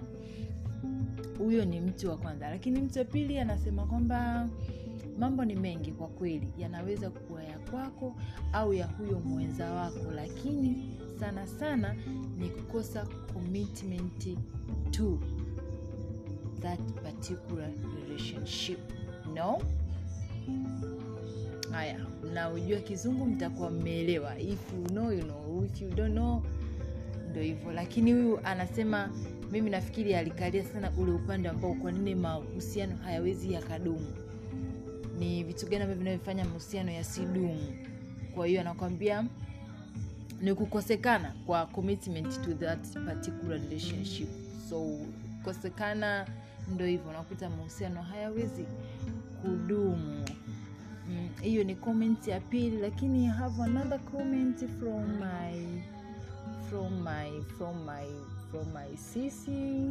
Yeah yeye anasema ni uongo naye huyu yupo upande wa kuto kudumu kwa mahusiano. Jamani uongo ukizidi kwenye mahusiano mahusiano hayawezi kudumu. Yaani wewe ni mtu wa kudanganya mtu wa kudanganya kila siku. Sitegemee mahusiano yako yatafika mbali kwa sababu ukweli siku zote huwa unajitenga. Kwa hiyo mtu unapokuwa mwongo mwongo mwisho wa siku unakuwa unachokwa ndo hapo mahusiano anapoanza kuwa na mvutano huku na huku na huku kwa sababu ya uongo. Lakini unapokuwa jaribu kuwa mkweli yani hata unapokuwa unaongopa kidogo angalia impact yake inakuwaje. Nadhani tushai kulijadili hili. Um, mwingine anasema ili mahusiano ya dumu lazima uaminifu uwe mkubwa. Oh kwa hiyo jamani kwa upande wake uaminifu ndo kitu ambacho kinaweza kikamfanya mtu akadumu kwenye mahusiano mm, inawezekana ikawa kweli ukawa mwaminifu lakini swala siokuwa mwaminifu ndo kudumu sana kwenye mahusiano. Urifu wewe ni mwaminifu lakini kuna zile tabia zingine ambazo ni za ajabu ajabu like uh, uh, uh, anyway ni kwa upande wake yeye. Uaminifu anaona ni kitu ambacho kinaweza kikamfanya mtu akadumu kwenye mahusiano. Mm, another comment anasema anasema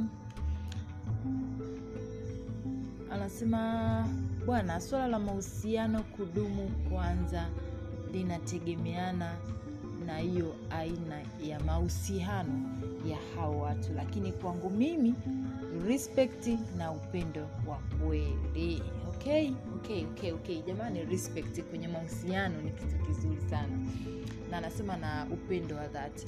Mimi nafikiri katika yote kwanza kitu ambacho kitafanya mtu adumu kwenye mahusiano kwanza ni mapenzi ya kweli. Yani ile mtu unapenda na unapendwa pia. Hilo inaweza ikafanya mtu akadumu kwenye mahusiano kwa sababu kama mtu ana, anakupenda kweli na kama unapendwa kweli vitu vingine ni ziada respect sawa ipo lakini je unaweza kumrespect mtu ambaye haumpendi? No you can't. Um, unaweza kuwa mwaminifu kwa mtu ambaye humpendi? Ni uongo.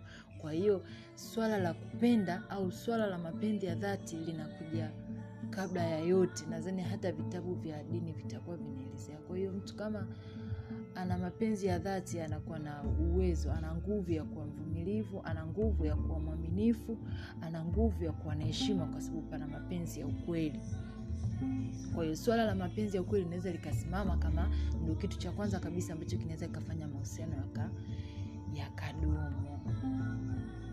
Mm, mwingine anasema anasema anasema mm, mahusiano hayawezi kudumu kama kuna usaliti. Okay okay. Kama kuna usaliti jamani mahusiano hayawezi kudumu. Hakuna mtu ambaye anaweza kuvumilia usaliti. Hata kama utasamehewa lakini unaweza ukakuta hata yale mapenzi yenu ya mwanzo hayawezi kuwa kama yale ya baada ya usaliti. Hilo wote tunaweza tukali- tukalijua hivyo kwamba mtu sawa umesamehewa lakini mapenzi hayawagi hoti kama yale ya mara ya kwanza unajua eh?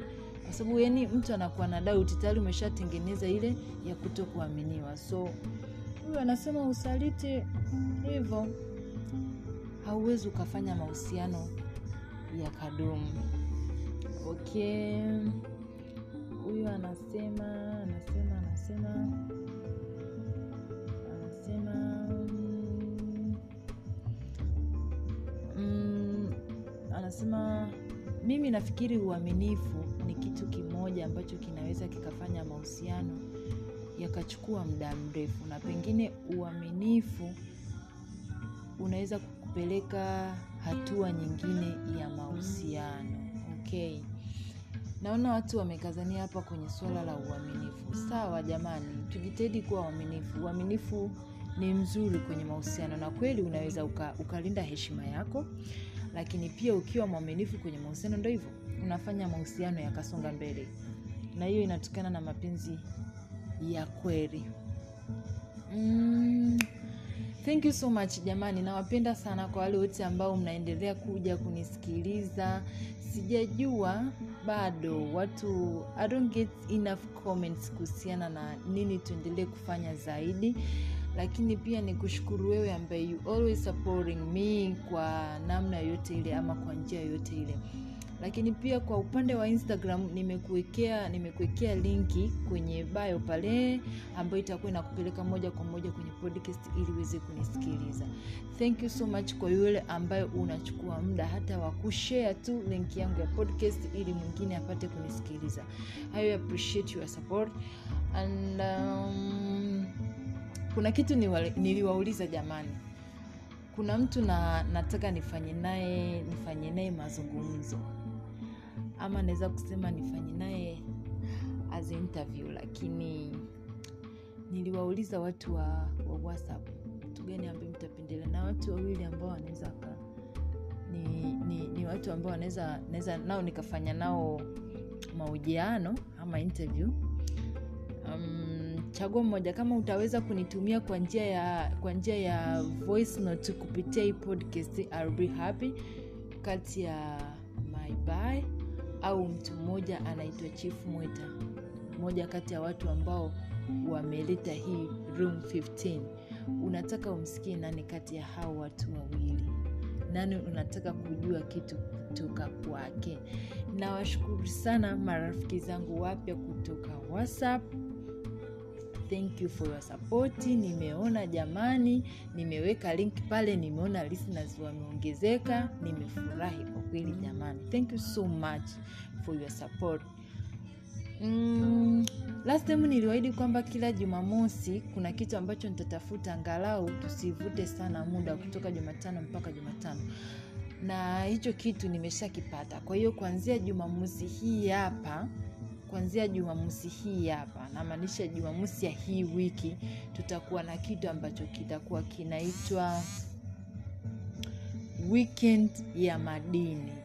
Yaani itakuwa ni jumamosi ambayo nitakuwa nakuletea madini ya vitu tofauti tofauti au ya mambo tofauti tofauti kwa hiyo itakuwa inaitwa weekend ya madini. Yaani hiyo ni siku tu ambayo unakuletea madini. Ikiachana na hizi topic za jumatano tutakuwa tunamaliza kwa namna hiyo na stori pengine zingine. Lakini kila ikifika jumamosi kuna madini ambayo nitakuwa nakuletea katika vipengele tofauti tofauti. Biashara ubunifu um, ya biashara ubunifu maisha kwa ujumla na vitu vingine vingi vingi vingi. So stay tuned jamani yes.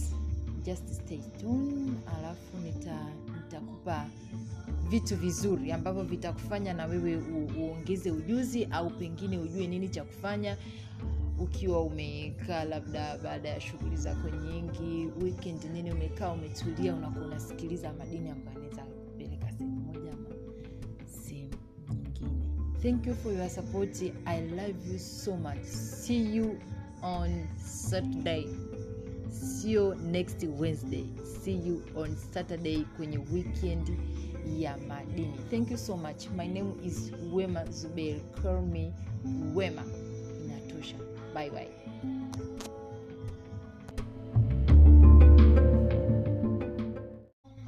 Hello my beautiful listeners. How was your weekend? How did you spend your weekend? Mm, leo ni jumamosi nyingine tena ambayo ni jumamosi yetu ya kwanza kabisa ambapo nilikuahidi kwamba nitakuwa nakuletea tips ama nitakuwa nakuletea madini kuhusiana na vitu mbalimbali. Basi leo kwa kuanzia tu nataka tuyajue mambo machache ambayo mtu anatakiwa kuyafanya baada ya kuachwa ama kuachana na mtu anayempenda. Mm, kuna baadhi ya vitu ambavyo nimevipitia na nikaona si vibaya kama nitashare na nyinyi rafiki zangu ambao huwa mnachukua muda wenu kunisikiliza. Kwa hiyo siku yetu ya leo nitaenda kukwambia vitu ambavyo mtu anaweza akavifanya ili aweze kumove on baada ya kuachwa au kuachana na mtu anayempenda. Kumbuka tu hii ni room 15 na mimi hosti wako naitwa wema zuberi lakini walio wengi wanapenda tu kuniita wema. Mm, kwenye hili swala nina mambo kama kumi ambayo unaweza ukayafanya ili tu kuendelea na mambo yako baada ya kuachwa au kuachana na mtu unayempenda.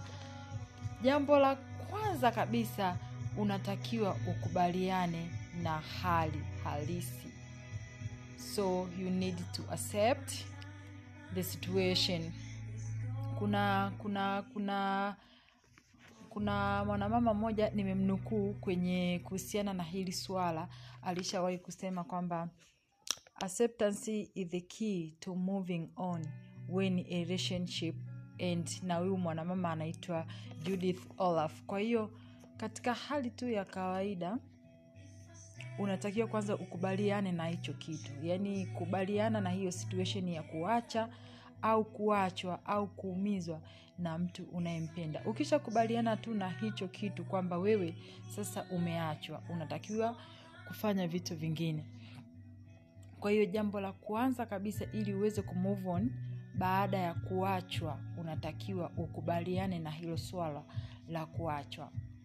Lakini kitu kingine cha pili jiweke mbali. Distance yourself. Yani just distance yourself kwa huyo mtu ambaye ulikuwa naye. Yani jiondoe yani jitoe kwenye yale mazingira ya yule mtu. Yani jitoe kwenye yale mazingira ya uwepo wa huyo mtu ambaye amekuacha.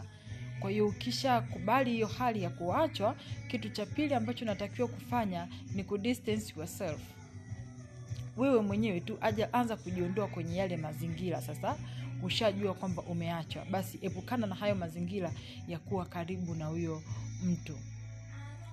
Na kitu kingine cha tatu kitu kingine cha tatu ambacho unaweza ukafanya ili uweze kumove on ni kuacha kuongea naye yeye mwenyewe. Unajua pale unapokuwa mtu umeshapenda ni ngumu sana kukubaliana na hali. Lakini ukishakubaliana na hiyo hali alafu mwenyewe ukajiweka mbali alafu kitu kingine cha tatu ambacho tutakiwe kufanya ni kuacha kuongea na yeye. Kwa sababu hata mistemo yetu ile ya kawaida kama ukiendelea kuwasiliana na x wako wewe au kuwasiliana na mtu ambaye tayari alishakuumiza sidhani kama unaweza ukamove kwa namna yoyote ile kunakuwa na yale mazingira ya kama kutakana fulani hivi na kama sio kutakana basi bado utakuwa kama unamwekea akilini hivi. Kwa hiyo kama ukiisha kubaliana na hiyo hali ya kuachana naye at the same time uka yourself then stop talking about him. Yani achana kabisa kumwongelea huyo mtu wako kwa mazingira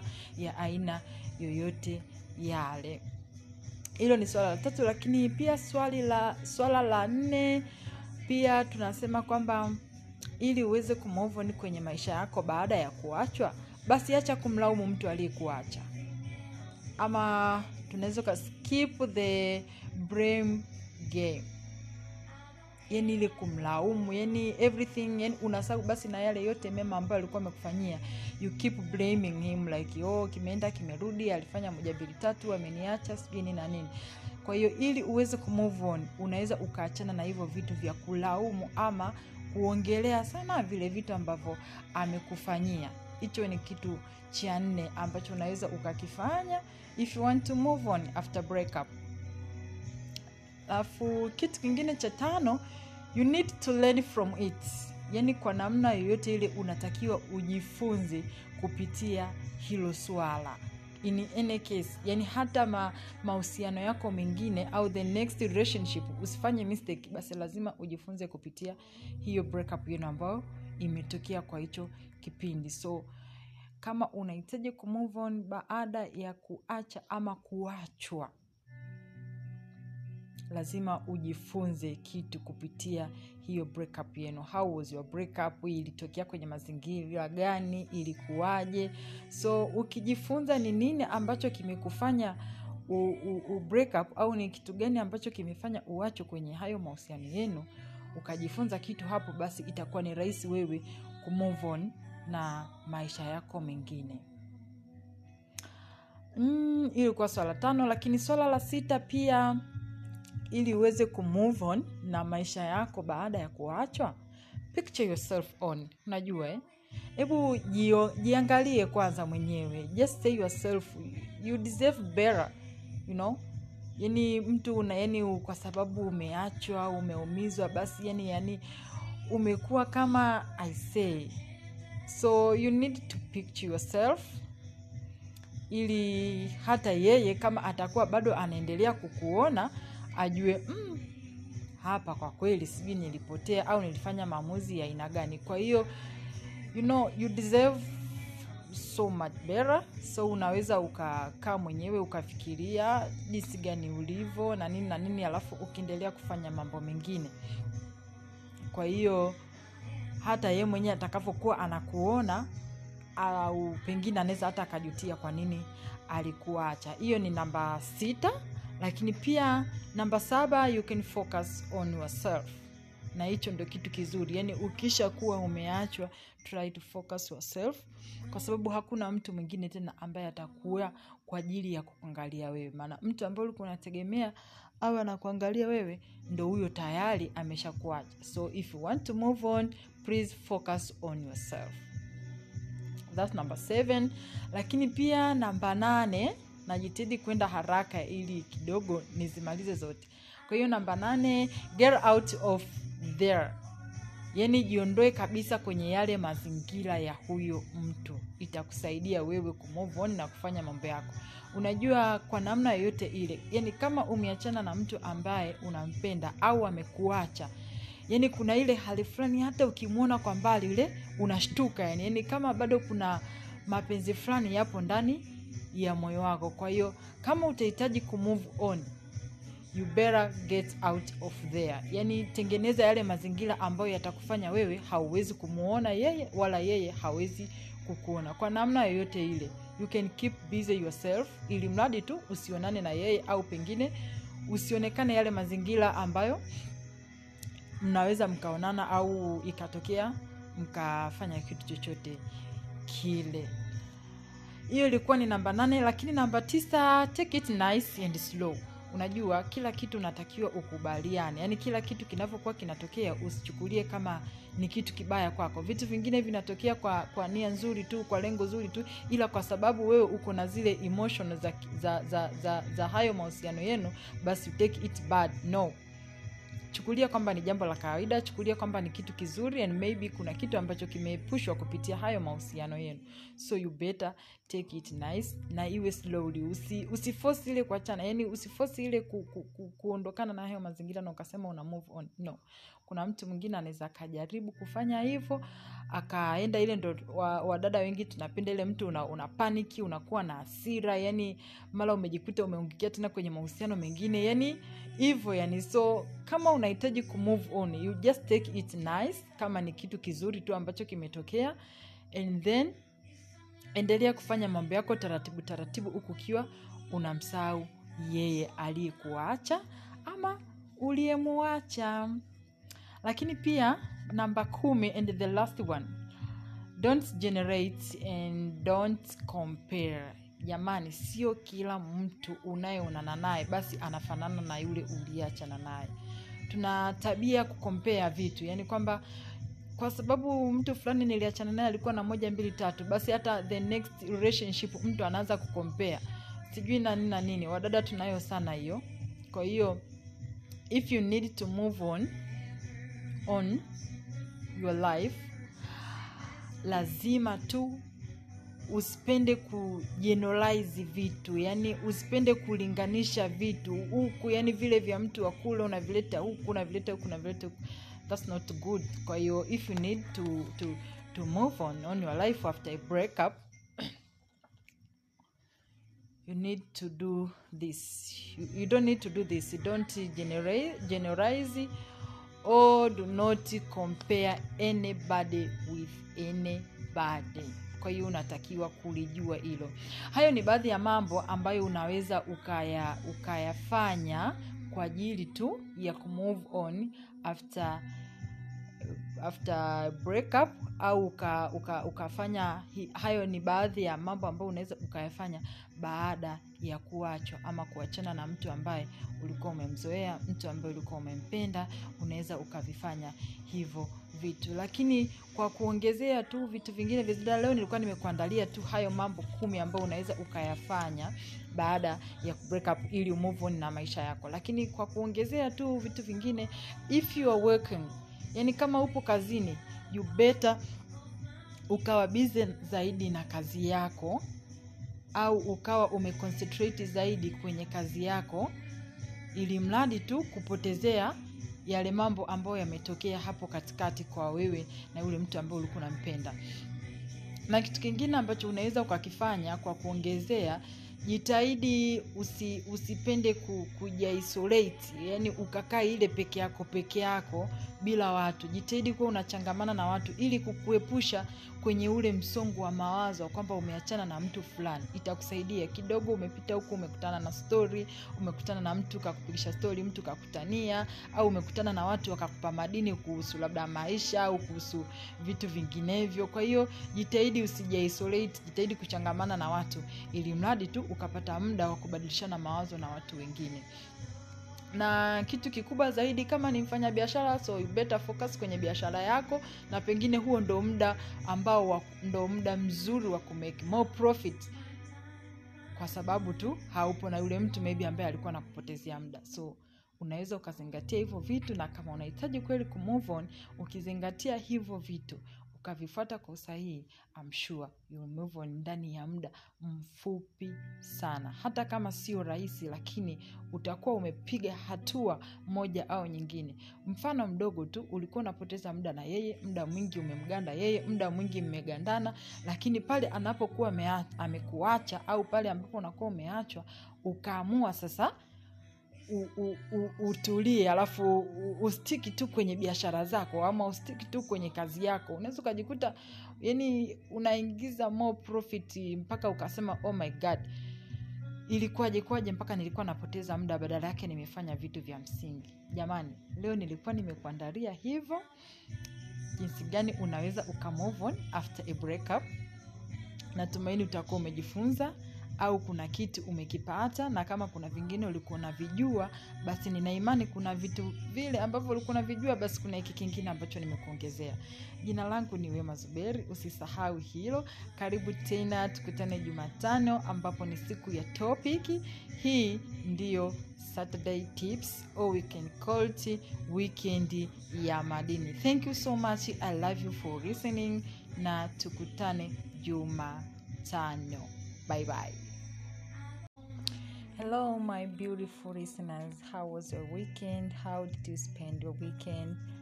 Mm, leo ni Jumamosi nyingine tena, ambayo ni Jumamosi yetu ya kwanza kabisa, ambapo nilikuahidi kwamba nitakuwa nakuletea tips ama nitakuwa nakuletea madini kuhusiana na vitu mbalimbali. Basi leo kwa kuanzia tu nataka tuyajue mambo machache ambayo mtu anatakiwa kuyafanya baada ya kuachwa ama kuachana na mtu anayempenda. Mm, kuna baadhi ya vitu ambavyo nimevipitia na nikaona si vibaya kama nitashare na nyinyi rafiki zangu ambao huwa mnachukua muda wenu kunisikiliza. Kwa hiyo siku yetu ya leo nitaenda kukwambia vitu ambavyo mtu anaweza akavifanya ili aweze kumove on baada ya kuachwa au kuachana na mtu anayempenda. Kumbuka tu hii ni room 15 na mimi hosti wako naitwa Wema Zuberi, lakini walio wengi wanapenda tu kuniita Wema. Mm, kwenye hili swala nina mambo kama kumi ambayo unaweza ukayafanya ili tu kuendelea na mambo yako baada ya kuachwa au kuachana na mtu unayempenda. Jambo la kwanza kabisa, unatakiwa ukubaliane na hali halisi. So you need to accept the situation. Kuna kuna kuna kuna mwanamama mmoja nimemnukuu kwenye kuhusiana na hili swala, alishawahi kusema kwamba acceptance is the key to moving on when a relationship and na huyu mwanamama anaitwa Judith Olaf. Kwa hiyo katika hali tu ya kawaida unatakiwa kwanza ukubaliane na hicho kitu, yaani kubaliana na hiyo situation ya kuacha au kuachwa au kuumizwa na mtu unayempenda. Ukishakubaliana tu na hicho kitu kwamba wewe sasa umeachwa, unatakiwa kufanya vitu vingine kwa hiyo jambo la kwanza kabisa ili uweze kumove on baada ya kuachwa unatakiwa ukubaliane na hilo swala la kuachwa. Lakini kitu kingine cha pili jiweke mbali. Distance yourself. Yani just distance yourself kwa huyo mtu ambaye ulikuwa naye. Yani jiondoe. Yani jitoe kwenye yale mazingira ya yule mtu. Yani jitoe kwenye yale mazingira ya uwepo wa huyo mtu ambaye amekuacha kwa hiyo ukisha kubali hiyo hali ya kuachwa kitu cha pili ambacho unatakiwa kufanya ni kudistance yourself. Wewe mwenyewe tu aja anza kujiondoa kwenye yale mazingira sasa ushajua kwamba umeachwa. Basi epukana na hayo mazingira ya kuwa karibu na huyo mtu. Na kitu kingine cha tatu kitu kingine cha tatu ambacho unaweza ukafanya ili uweze kumove on ni kuacha kuongea naye yeye mwenyewe. Unajua pale unapokuwa mtu umeshapenda ni ngumu sana kukubaliana na hali. Lakini ukishakubaliana na hiyo hali alafu mwenyewe ukajiweka mbali alafu kitu kingine cha tatu ambacho tutakiwa kufanya ni kuacha kuongea na yeye. Kwa sababu hata mistemo yetu ile ya kawaida kama ukiendelea kuwasiliana na x wako wewe au kuwasiliana na mtu ambaye tayari alishakuumiza sidhani kama unaweza ukamove kwa namna yoyote ile kunakuwa na yale mazingira ya kama kutakana fulani hivi na kama sio kutakana basi bado utakuwa kama unamwekea akilini hivi. Kwa hiyo kama ukiisha kubaliana na hiyo hali ya kuachana naye at the same time uka yourself then stop talking about him. Yani achana kabisa kumwongelea huyo mtu wako kwa mazingira ya aina yoyote yale hilo ni swala la tatu lakini pia swali la swala la nne pia tunasema kwamba ili uweze kumove kwenye maisha yako baada ya kuachwa basi acha kumlaumu mtu aliyekuacha. Ama tunaweza ukaskip the blame game yani ile kumlaumu yani everything yani unasahau basi na yale yote mema ambayo alikuwa amekufanyia.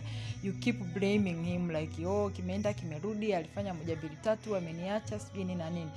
Kwa hiyo ili uweze kumove on unaweza ukaachana na hivyo vitu vya kulaumu ama kuongelea sana vile vitu ambavyo amekufanyia. Hicho ni kitu cha nne ambacho unaweza ukakifanya if you want to move on after breakup. Alafu kitu kingine cha tano you need to learn from it. Yaani kwa namna yoyote ile unatakiwa ujifunze kupitia hilo swala. In any case yani hata ma, mahusiano yako mengine au the next relationship usifanye mistake basi lazima ujifunze kupitia hiyo breakup yenu ambayo imetokea kwa hicho kipindi. So kama unahitaji kumove on baada ya kuacha ama kuachwa lazima ujifunze kitu kupitia hiyo breakup yenu. How was your breakup? Ilitokea kwenye mazingira gani? Ilikuwaje? So ukijifunza ni nini ambacho kimekufanya u, u, u break au ni kitu gani ambacho kimefanya uacho kwenye hayo mahusiano yenu ukajifunza kitu hapo basi itakuwa ni rahisi wewe kumove on na maisha yako mengine. Mm, ilikuwa swala tano lakini swala la sita pia ili uweze kumove on na maisha yako baada ya kuachwa? Picture yourself on. Unajua eh? jiangalie kwanza mwenyewe. Just say yourself you deserve better you know? Yani mtu una yani kwa sababu umeachwa umeumizwa basi yani yani umekuwa kama i say.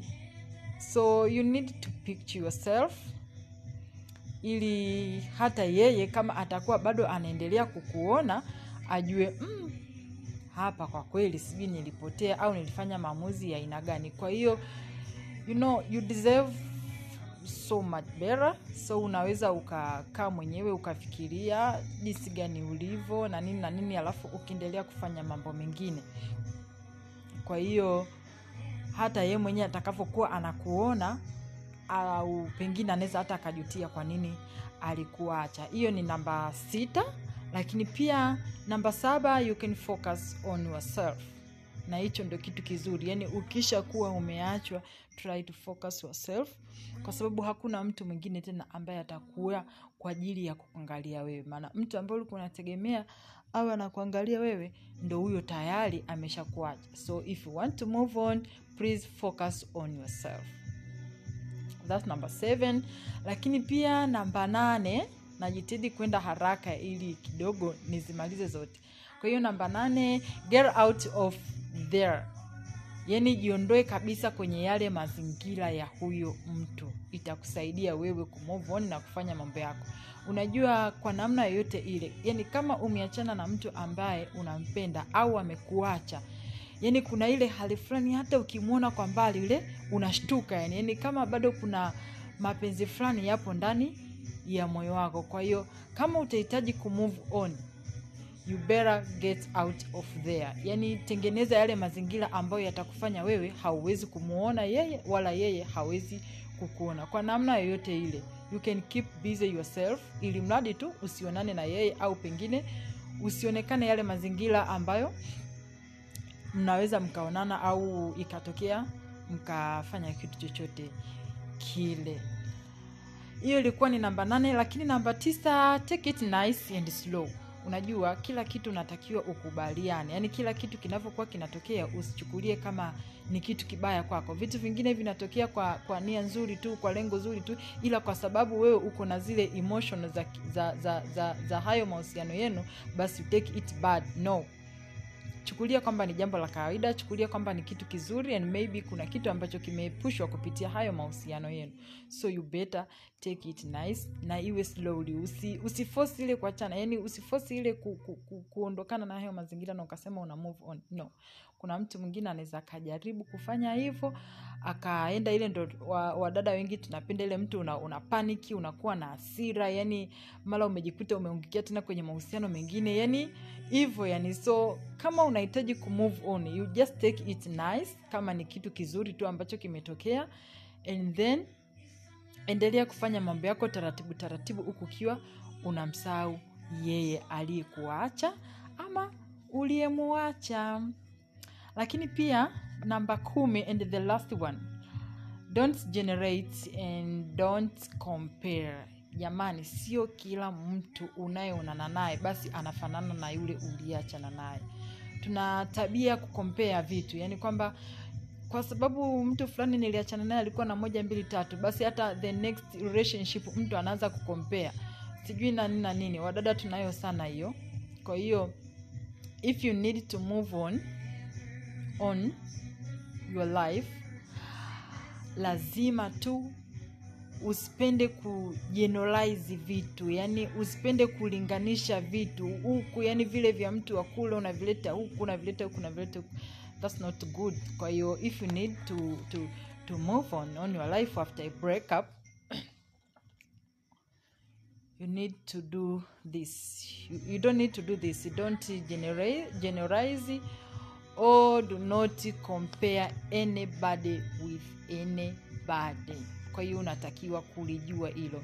Hayo ni baadhi ya mambo ambayo unaweza ukaya ukayafanya kwa ajili tu ya kumove on after after breakup au uka, uka, ukafanya hayo ni baadhi ya mambo ambayo unaweza ukayafanya baada ya kuachwa ama kuachana na mtu ambaye ulikuwa umemzoea mtu ambaye ulikuwa umempenda unaweza ukavifanya hivyo vitu. Lakini kwa kuongezea tu vitu vingine vizida leo nilikuwa nimekuandalia tu hayo mambo kumi ambayo unaweza ukayafanya baada ya break up ili umove on na maisha yako. Lakini kwa kuongezea tu vitu vingine if you are working yani kama upo kazini you ukawa bize zaidi na kazi yako au ukawa umeconcentrate zaidi kwenye kazi yako ili mradi tu kupotezea yale mambo ambayo yametokea hapo katikati kwa wewe na yule mtu ambaye ulikuwa unampenda.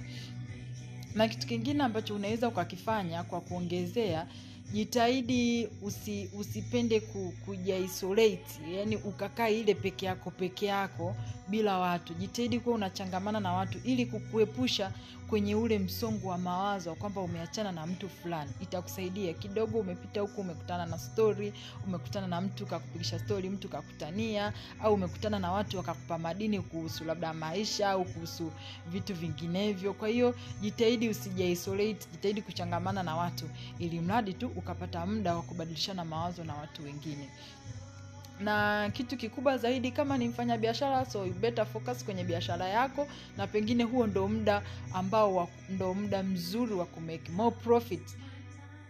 Kwa sababu tu haupo na yule mtu maybe ambaye alikuwa nakupotezea muda. So unaweza ukazingatia hivyo vitu na kama unahitaji kweli kumove on ukizingatia hivyo vitu ukavifuata kwa usahihi I'm sure you move on ndani ya muda mfupi sana. Hata kama sio rahisi lakini utakuwa umepiga hatua moja au nyingine.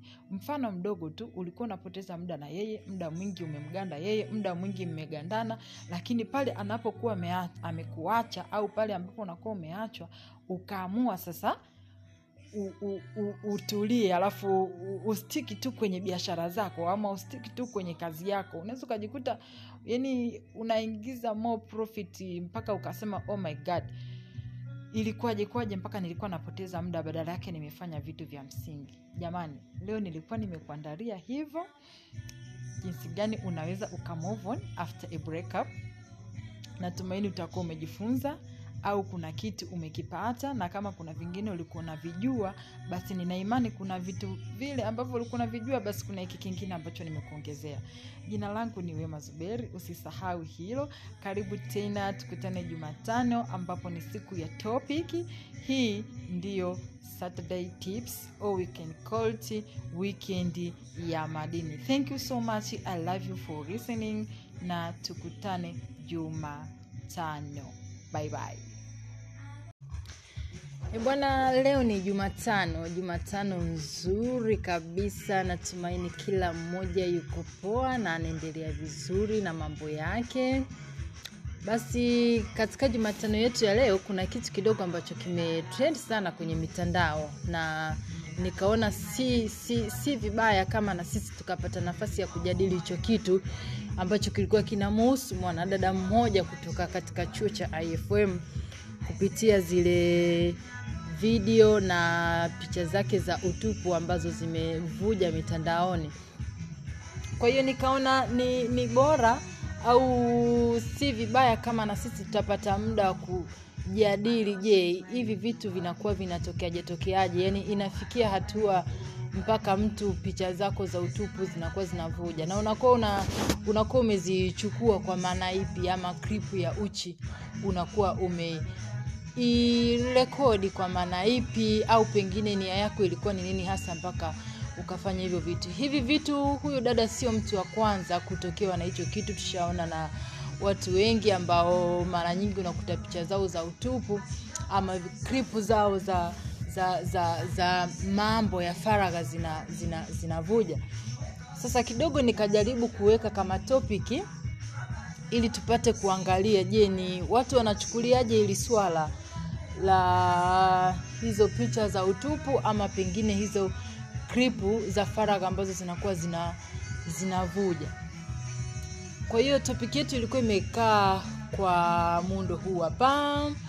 Kupitia sasa kulingana na ile ishu ambayo sasa imekuwa imekitrendi sana kwenye mitandao hizi siku mbili tatu. Kwa hiyo nikaona niulize hivi kuna maana gani kumtumia mpenzi wako picha za utupu? Na je hayo ni mapenzi ya kweli na kitu gani hasa ambacho unahisi kinamfanya mtu aka akawa naomba zile picha za utupu? Anakuwa na maana gani? Na mpaka unafikia hatua ya kukubali kumtumia zile picha za utupu na wewe pia unakuwa umeli- umelichukuliaje hilo swala?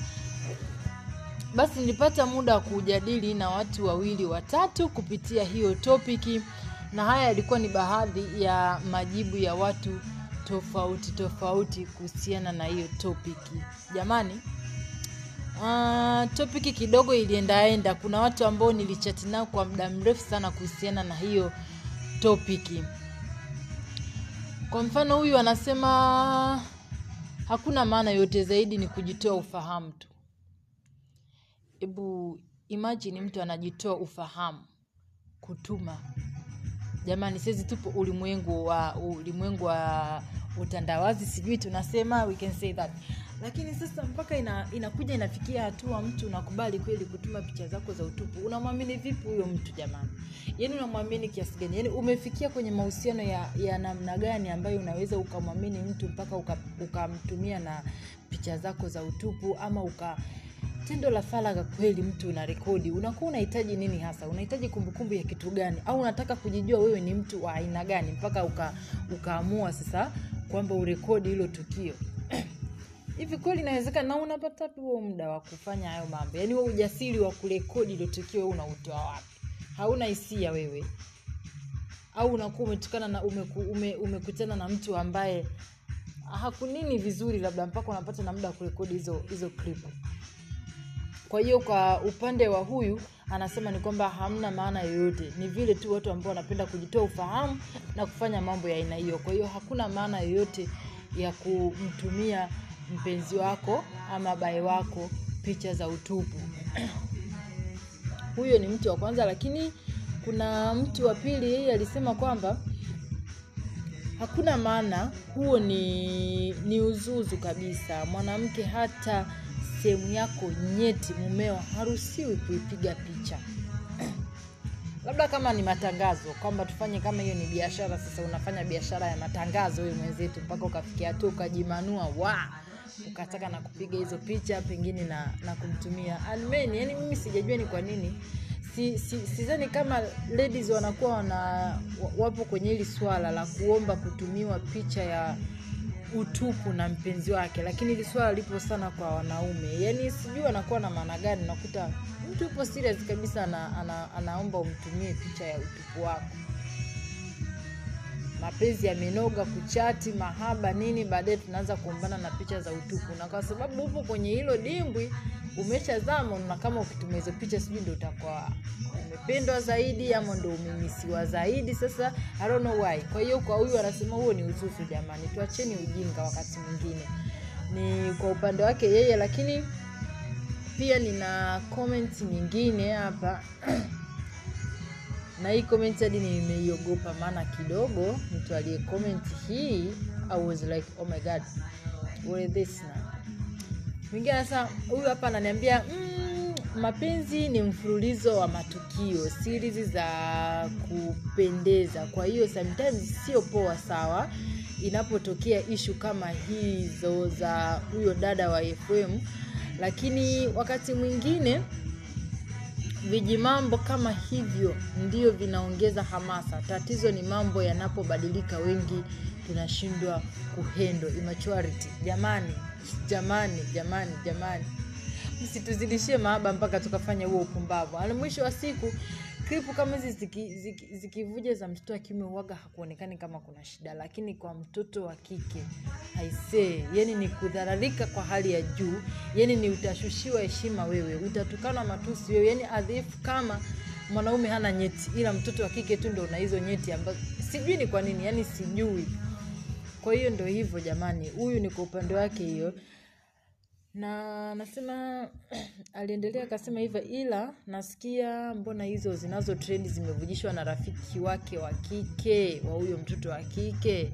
Na mtu mpaka hivi kweli mimi jamani rafiki yangu jamani wende ukanivujishie video ama picha za aina hiyo. We ni rafiki kweli au ulikuwa unataka nini? Au palikuwa na makubaliano na hao watu? And maybe kwa sababu hapa na mtu ameniambia hivi wakati mwingine unaweza kuta pisi yenyewe imeamua kujibrand kupata umaarufu ili sponsors waongezeke sababu haonekani hata kujali. Mademu wa mjini akili zao wanazijua wenyewe jamani. Kwani wangapi tumezaliwa mjini? Haya mambo tunayafanya. Na sitaki kuamini kwamba watoto waliozaliwa mjini tu ndo tunafanya mambo. Vipi mimi nikasema kwamba si watoto wa mjini ila ni wale tu wengine ambao wametoka huko na ulimbukeni wao wanaona kama maybe mafuta ameanza kupaka kidogo na nawili ndo anaanza kutupia upuuzi kama huu. Kwa hiyo sijui lakini ni kwa upande wako masponsors watakuja watuue jamani na watakuja wawaue kwa wale ambao mnawataka au sponsors. Na pia hiyo pesa itafute basi kwa uhalali kama unaipenda sana pesa. Picha za utupu kesho na kesho kutwa kuna kuzaa jamani kuna kuwa na mtoto kuna kuwa na ndoa unakuja mambo kama haya nakufanya ukashindwa kufanya vitu vya msingi. Lakini pia kuharibia cv yako mwenyewe ya kazi. Unaenda kila sehemu unaenda kwa mfano kama imagine kama udada tayari ni mwanafunzi. Anategemea kesho na kesho kuta graduate aende akafanye kazi.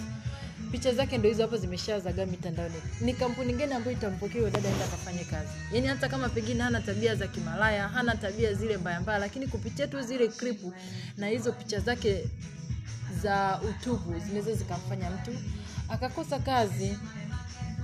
Mm.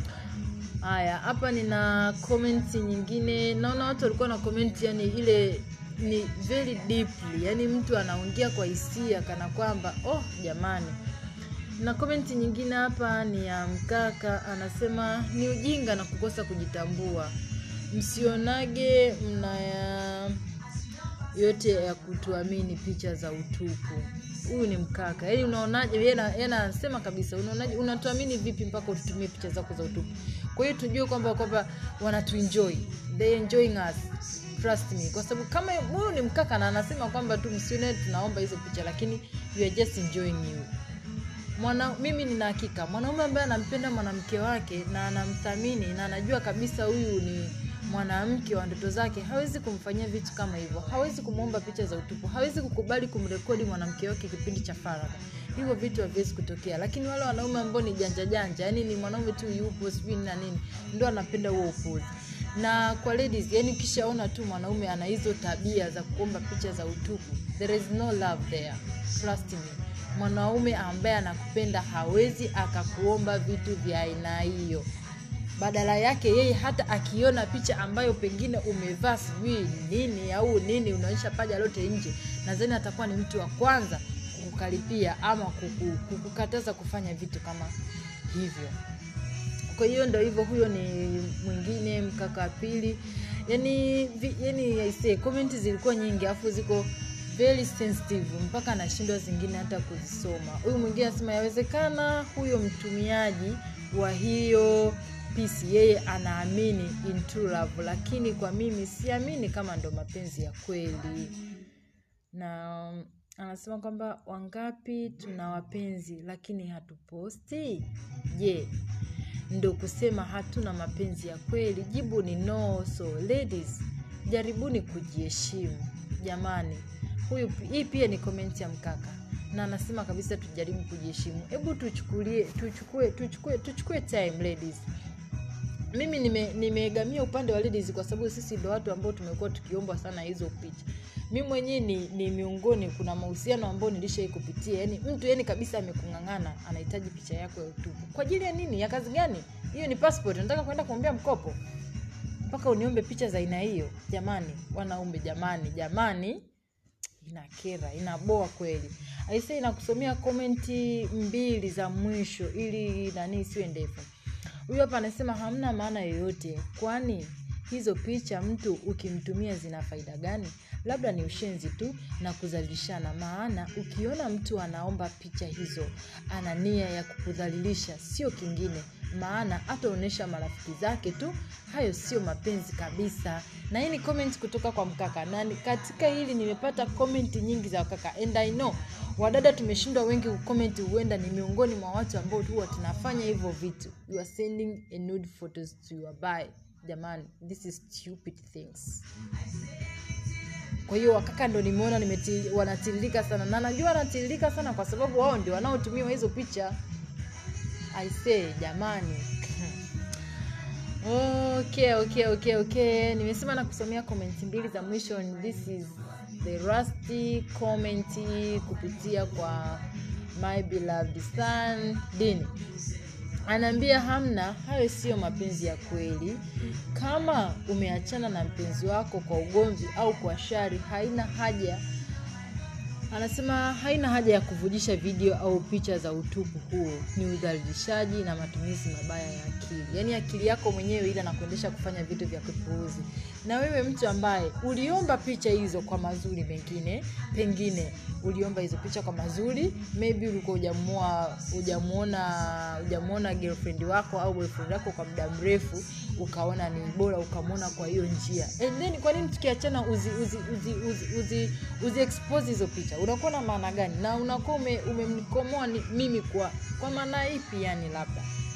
Eh, jamani hebu tujaribuni kuwa na utu. Kiachana sawa tu kuna mtu alisema kuna ile ya kujitoa ufahamu. Umejitoa ufahamu basi mwenzio ambaye amejitoa ufahamu wewe mwingine ambaye una akili timamu ambao umezipokea hizo picha basi zihifadhi.